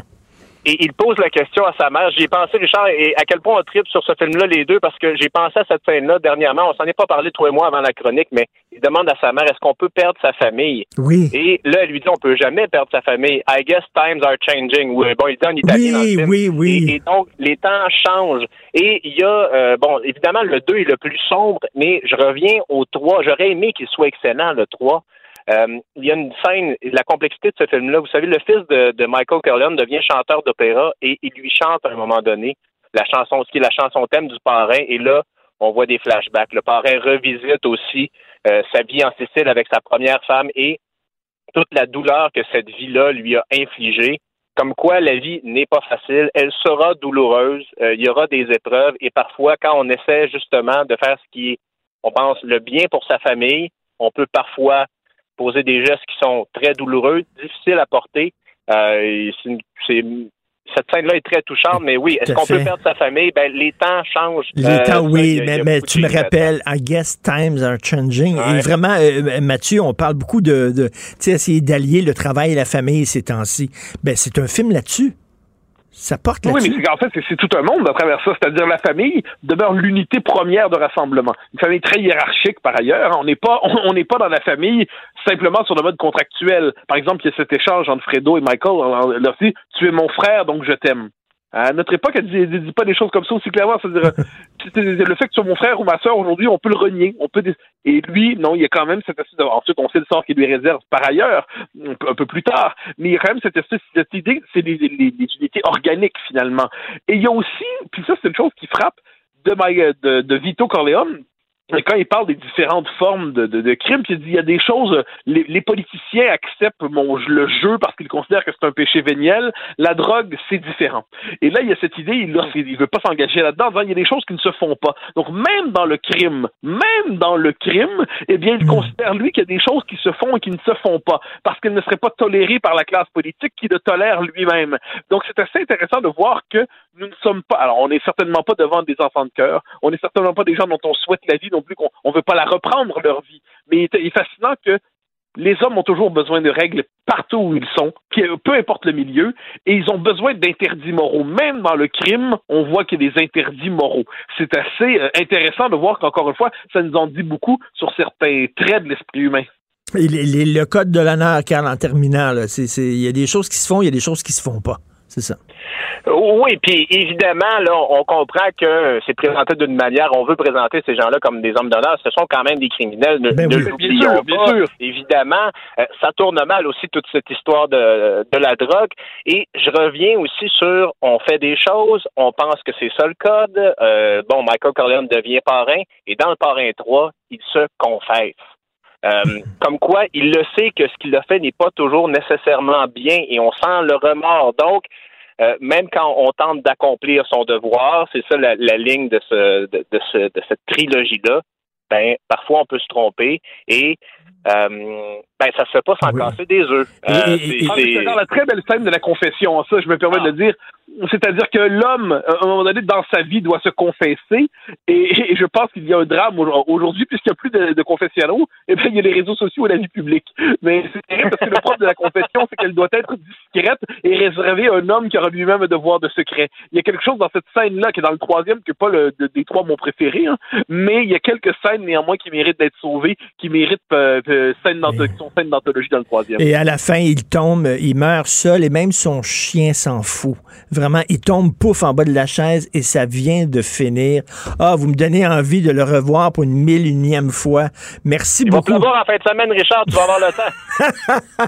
Merci. On n'a pas parlé du 2 qui est magnifique. Le 2 ouvre. Le 2, il y a plus d'ampleur encore. Il y a une ampleur historique. C'est extraordinaire. Merci beaucoup, Mathieu. Merci, Carl. Bon bye. week-end. Salut. Pour une écoute en tout temps, ce commentaire de Mathieu Bocoté est maintenant disponible dans la section balado de l'application ou du site cube.radio. Tout comme la série podcast de Mathieu Bocoté, Les idées mènent le monde. Un balado qui cherche à mettre en lumière, à travers le travail des intellectuels, les grands enjeux de notre société. Mes récompenses Sonic, c'est le programme qui désire exaucer tous tes souhaits. C'est simple. Plus tu utilises ta carte du programme Mes récompenses Sonic durant les mois de mars et d'avril, meilleures sont tes chances de remporter 5000 dollars pour réaliser tes plus grandes folies. Visite l'une de nos stations Sonic et comble tes envies. Si c'est vrai qu'on aime autant qu'on déteste, Martineau, C'est sûrement l'animateur le plus aimé au Québec. Vous écoutez Martineau. Cube Radio. C'est l'ami Vincent Dessureau. Et je viens de parler du parrain. Moi, ce serait impossible de sortir avec une fille qui n'aime pas le parrain. C'est un breaking factor. C'est un Ah breaking ouais? deal. Impossible. Tu dis affaire de même, toi? tu Euh, peux pas avoir une ben, relation. la- honnêtement, la cigarette, j'ai bien de la misère. Je peux pas dire jamais, là, tu sais, quelqu'un parfait là, sur tous les points, mais qui fume, mais et que j'ai de la misère. Moi- j'ai vraiment de la misère. Moi, c'est le parrain. Une n'aime pas le parrain. Je le parrain, j'écoute ça combien de fois par, par année? Une fois par année, mais non, Ouais. mais c'est tout. Au pire, tu dis fais semblant. Non, mais ça dit, quelque chose, ça dit quelque chose sur quelqu'un. Si t'aimes pas le parrain, t'es une mauvaise personne. Voilà. bon, C'est bon. Parle-moi de Joe Biden puis Bon. euh, Fox News. Oui, euh, un mot sur les, sur les États-Unis. Juste une nouvelle de dernière, ben, dernière heure. C'est arrivé en avant-midi. Tu as vu que Fox News, euh, réseau américain, est poursuivi maintenant par, par Dominion à son tour. là. Tu viens cette compagnie là, qui fait des, des machines de vote électronique. Ils sont poursuivis pour 1,6 milliard à leur tour. Et s'ajoute, on sait qu'ils étaient poursuivis par Smartmatic, l'autre compagnie, pour 2,7 milliards. Alors là, ils se retrouvent poursuivis pour pratiquement, euh, écoute, euh, plus de 4 milliards de dollars. C'est Euh, quasiment la valeur de Fox News. ben oui, là, on s'entend, ça peut être des montants beaucoup moindres, il peut y avoir des ententes hors cours, mais ils sont un peu cuits, là. Fox News. Ils se sont excusés, excusés, euh, ont démenti tout ce qu'ils avaient dit à propos euh, des, euh, de ces machines là, qui changeaient de vote. là. J'en ai parlé plus tôt cette semaine. Tu votes pour Biden, puis puis ça votait pour, euh, pour Trump, ce qui était complètement ridicule et il n'y a eu absolument pas la moindre preuve de ça. Vous vous souvenez que cette semaine, celle qui poussait cette théorie-là, Sidney Powell, a même dit que sa défense face à la poursuite, c'était que c'était tellement grossier comme euh, déclaration que personne n'aurait dû y croire. Ben, mais Fox News a embarqué là-dedans. Fox News a embarqué là-dedans et on sait que Lou Dobbs euh, a été tassé en partie à cause de cette controverse-là. Donc, ce serait intéressant de les voir se, se défendre, mais les poursuites s'accumulent. Euh, oui, je voulais te parler de Joe Biden. Hier, c'était son premier point de presse. Il était-tu Euh, bon ou il était? ben, euh, c'est ça, là. C'est ça. C'est, euh, je veux pas embarquer parce que Trump est embarqué hier avec Sean Hannity pour vraiment démolir le président en disant que c'était une vraie honte ce point de presse là. Je suis pas prêt à dire ça. Par contre, il y a deux choses. Le premier dans les positifs là, euh, d'un, il annonçait quand même que 200 millions d'Américains vont être vaccinés dans les 100 premiers jours de son mandat. Je sais qu'il avait promis 100, c'était une promesse facile là, pour être sûr de dépasser, mais là, 200, ça commence à être pas mal de monde. là. Alors, faut y Ben donner ouais. ça à la logistique là, aux États-Unis. Ça y va, ça fournit. Euh, et donc, il avait quelques nouvelles comme ça à donner. Ce qui était intéressant, c'est que dans les euh, questions des journalistes qui étaient là, aucune question sur la pandémie. Ça n'a pas été très long, la période de questions, mais pour montrer quand je pense que c'est un signe que ça va bien, quand il n'y a aucun journaliste qui te pose une question pour euh, sais, dire comment vous allez réussir ça, 200 millions, ou que tu essaies de le confronter. Je pense qu'il y a une confiance en Ben, que- encore- ils sont encore en lune de miel. euh, ben non, parce qu'il y, a des- il y a des réseaux qui sont juste là pour le planter, mais on voulait le planter sur la frontière, en disant que là, tous les. Et ça, ça a plus ou il s'est bien défendu là-dessus sur le fait que là, il y a plein d'immigrants illégaux qui arrivent juste parce que Joe Biden est gentil. Là. Ben Cette oui. théorie-là, qui est plus ou moins vraie parce que c'est la saison où, en raison de la condi- des conditions météorologiques, tu as le moins de chances de mourir dans la traversée. L'an passé aussi, ça montait. Donc, cette théorie-là est un peu, un peu bancale. Là où ça, ça paraissait moins bien pour M. Biden. Il s'est mêlé. Il est mêlé. Il est mêlé, Il est Richard. mêlé? Et là, il annonçait en gros qu'il voulait se présenter en 2024, du moins que c'était ça qu'il souhaitait, là, se présenter en 2024. Je peux te dire que à deux mois là, du début de son mandat, ce sera pas possible. là. Bon, on ne sait même pas s'il va se rendre jusqu'à la fin. Il était mêlé, mêlé dans des statistiques et certains photographes ont pu zoomer sur ces cartons. Et on lui fait vraiment là, des cartons point par point en caractère gras, simple, simple, simple. Et pour les journalistes, il y a des photos. Photos de chaque journaliste, son nom, avec l'ordre Oh. des questions. Donc, là, quand il il s'accote pour dire Ah, OK, bon, ça va être le tour à Rémi, là.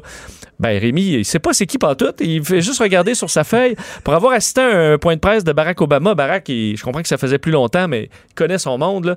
Mais Joe, euh, il a besoin d'une feuille avec les faces dessus pour connaître ses dix jours. Tu sais, il y a des journalistes qui le suivent avec la. Sans son équipe derrière le rideau en train de se croiser les doigts. là. ils mettent un petit cue card, là, simple, simple, simple. Et même avec ça, entre autres sur les infrastructures, il voulait dire que les États-Unis sont passés de 5e dans les infrastructures au monde à 13e, mais il a dit 85. Euh, après ça, il parlait d'un Jim Eagle. Cinq personnes ne sachent trop de quoi, de quoi il est en train de parler. Bref, beaucoup de confusion. Alors, les gens ont confiance, je pense, à son administration, mais est-ce qu'ils ont confiance en l'homme Joe Biden, Il- il qui est pas- vraiment toutes ses il- il facultés? Il n'est pas super en forme. Et ça paraissait un peu hier. Au alors- moins, il n'a pas, parlé à de- il a pas parlé à son fils qui est mort. Euh, non, non, il n'a pas fait ça à, à nouveau. Euh, à mon avis, et tu l'imagines toujours, il s'est pris un grand silex de café là, pour toffer la demi-heure de conférence de non, presse. mais ils l'ont piqué Après ça, il s'en va faire un somme. Juste avant, ils l'ont piqué dans les fesses. là. Oui. Puis après ça, ouais, vas-y. Et loin, loin de moi l'idée de faire de l'agisme, il y a pas de l'expérience a une grande valeur, mais c'est sûr qu'à un moment donné, s'il ne suit plus, ça va être un problème. Donc 2024, j'y crois pas pantoute. Hey, le canal de Suez, là, on dit qu'il serait peut-être fermé pour des semaines. Ouais, là, euh, ça, ça- ça empire quand même dans ce, dans ce secteur-là du monde. C'est-à-dire qu'on a besoin d'appeler en renfort, je sais pas si tu as vu, l'armée américaine, la US Navy, parce que les bateaux qui s'accumulent présentement au canal de Suez ont peur de la piraterie. là. Parce qu'il dit, et il y a un expert euh, britannique qui parlait de ça euh, dans, dans les médias il y a quelques heures en disant ce sont des sitting ducks. Des canards là, qui attendent juste à se faire tirer dessus parce que, évidemment, c'est des milliards de dollars en marchandises. On a vu des vagues de piraterie en 2000, en 2010, qui en, qui en certains cas qui ont fait des films et des opérations militaires pour pouvoir délivrer ces gens-là. Souvent, les compagnies sont, ont pas le choix, finissent de payer, finissent par payer. Donc là, on a un sacré problème, surtout que là où il y a une hausse en piraterie, c'est dans l'ouest de l'Afrique. Donc, c'est la partie où on va passer. Si les navires doivent contourner l'Afrique plutôt que passer par le canal de Suez, Ah oui. donc là, on va être obligé de passer dans des zones super dangereuses. Fait que là, les pirates sont tout contents? Ben oui, et là, on a besoin de l'armée américaine. Donc là, il y avait déjà des navires de guerre dans le coin. Je sais que les Can- même, on a des navires canadiens qui ont déjà patrouillé dans ces environs-là. Euh, et là, l'opération, ça va être long. Là. On ne dit pas avant mercredi prochain pour pouvoir libérer les eaux du canal de Suez. Donc là, on essaie de creuser de chaque, de chaque bout. Je sais pas si tu as vu les images, font rire, c'est devenu viral. L'image du bateau de 220 000 tonnes avec un petit bulldozer puis deux travailleurs au bout qui essayent de creuser pour le dégager. Ça marche pas, là. Ça marche pas. Faudrait déployer des forces herculéennes là, pour le déplacer. Faudrait, faudrait le grand Antonio qui, avec ses dents, là, qui le reste. Qui le tire, ah ouais, avec son poil Oui. de chest. Mais euh, et là, on se demande est-ce qu'on peut, en enlevant, là, on va enlever, essayer d'enlever le carburant, mais on pense pas que ce sera suffisant. Il faudra enlever des conteneurs, mais t'es pas, euh, t'es mal foutu pour enlever des conteneurs.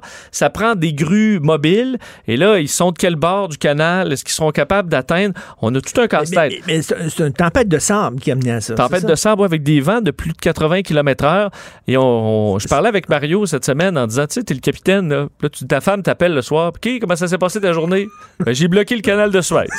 Une vraie journée de merde. J'ai bloqué le canal de Suez. Tout le monde parle de ça. C'est moi, là, le bateau. tu sais, mauvaise journée. Et on dit que ce serait probablement une, euh, les, équipages en bas de ces navires présentement parce que euh, il y a une pénurie. euh, c'est difficile de, recevoir des livraisons. Il semble que les travailleurs dans ces bateaux-là, entre autres, c'est des Japonais, je ne me trompe pas, l'équipage de, ce, de l'Ever sont épuisés. Et on dit que l'épuisement pourrait, un peu comme on a vu dans des écrasements aériens, euh, le- la fatigue de l'équipage de ce navire-là, l'Ever Given, serait peut-être hein. en cause avec le fait qu'à un moment donné, ils ne suivaient plus. Ils ont été pris dans une bourrasse de vent, puis là, ça, ça a bouché. Et je sais pas si tu as il, vu. Il, paraît que c'était lui, le, le- le capitaine de ce bateau-là, c'était lui qui était au traversier avant, là, puis qui, qui rentrait dans le Ah, quai il tout le faisait temps, euh, Matane Bécomo Oui, c'est ça, c'était lui. bon. Et euh, je sais pas si tu as vu les histoires de conspiration aussi par rapport à- au canal. de- Là, QAnon sont partis sur le canal de Suez sur un moyen temps parce que, euh, je sais pas si tu Qu'est-ce qui est écrit sur le bateau en immense, là, un bateau de 400 mètres de long en gros, gros, gros? Evergreen, OK?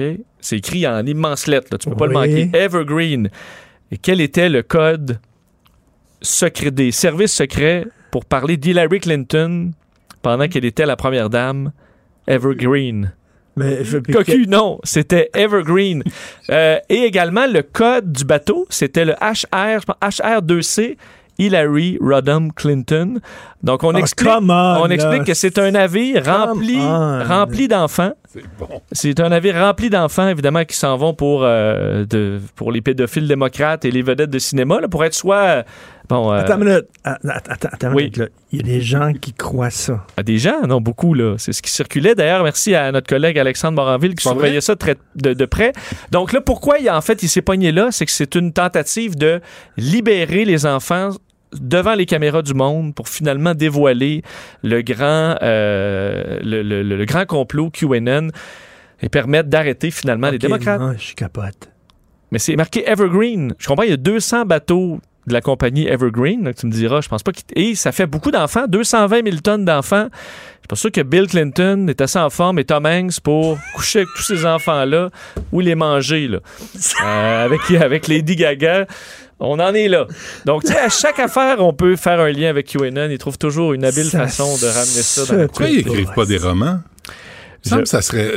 Au lieu de mettre ça sur des réseaux sociaux, écrivez le roman, vendez-le, faites, faites un film, tu sais, que, faites-en quelque chose. Mais je dis que QAnon, c'est un, c'est un, euh, c'est un, un jeu d'évasion, grandeur nature. Ah, ben lui, euh, de sauver le monde en- avec différents Rap- indices. Rapidement, tu veux parler de la poule. Euh, oui, euh, très rapidement, parce que je ne sais pas si vous avez vu dans le National Post ce matin une étude sur le bonheur.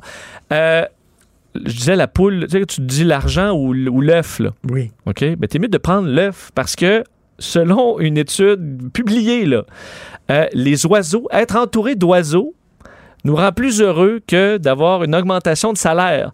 En fait, plus tu augmentes ton niveau d'oiseau dans ta vie, euh, plus tu seras heureux. On a fait le test. On dit que si tu augmentes ta paye de 10% versus quelqu'un qui augmente le nombre d'oiseaux dans sa cour de 10 Have you heard about il the va être I have a bird, bird, 50 bird is a bird. 50 plus heureux, celui qui a augmenté son niveau d'oiseau.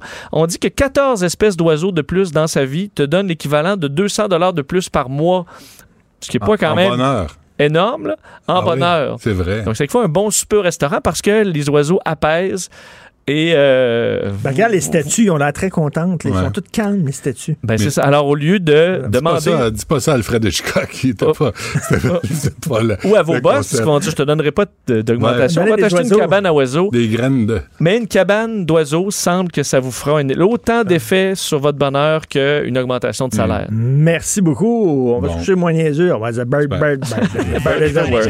Ah, ben, the bird, I want the bird, bird, bird. C'est Tu vois comment ça rend heureux?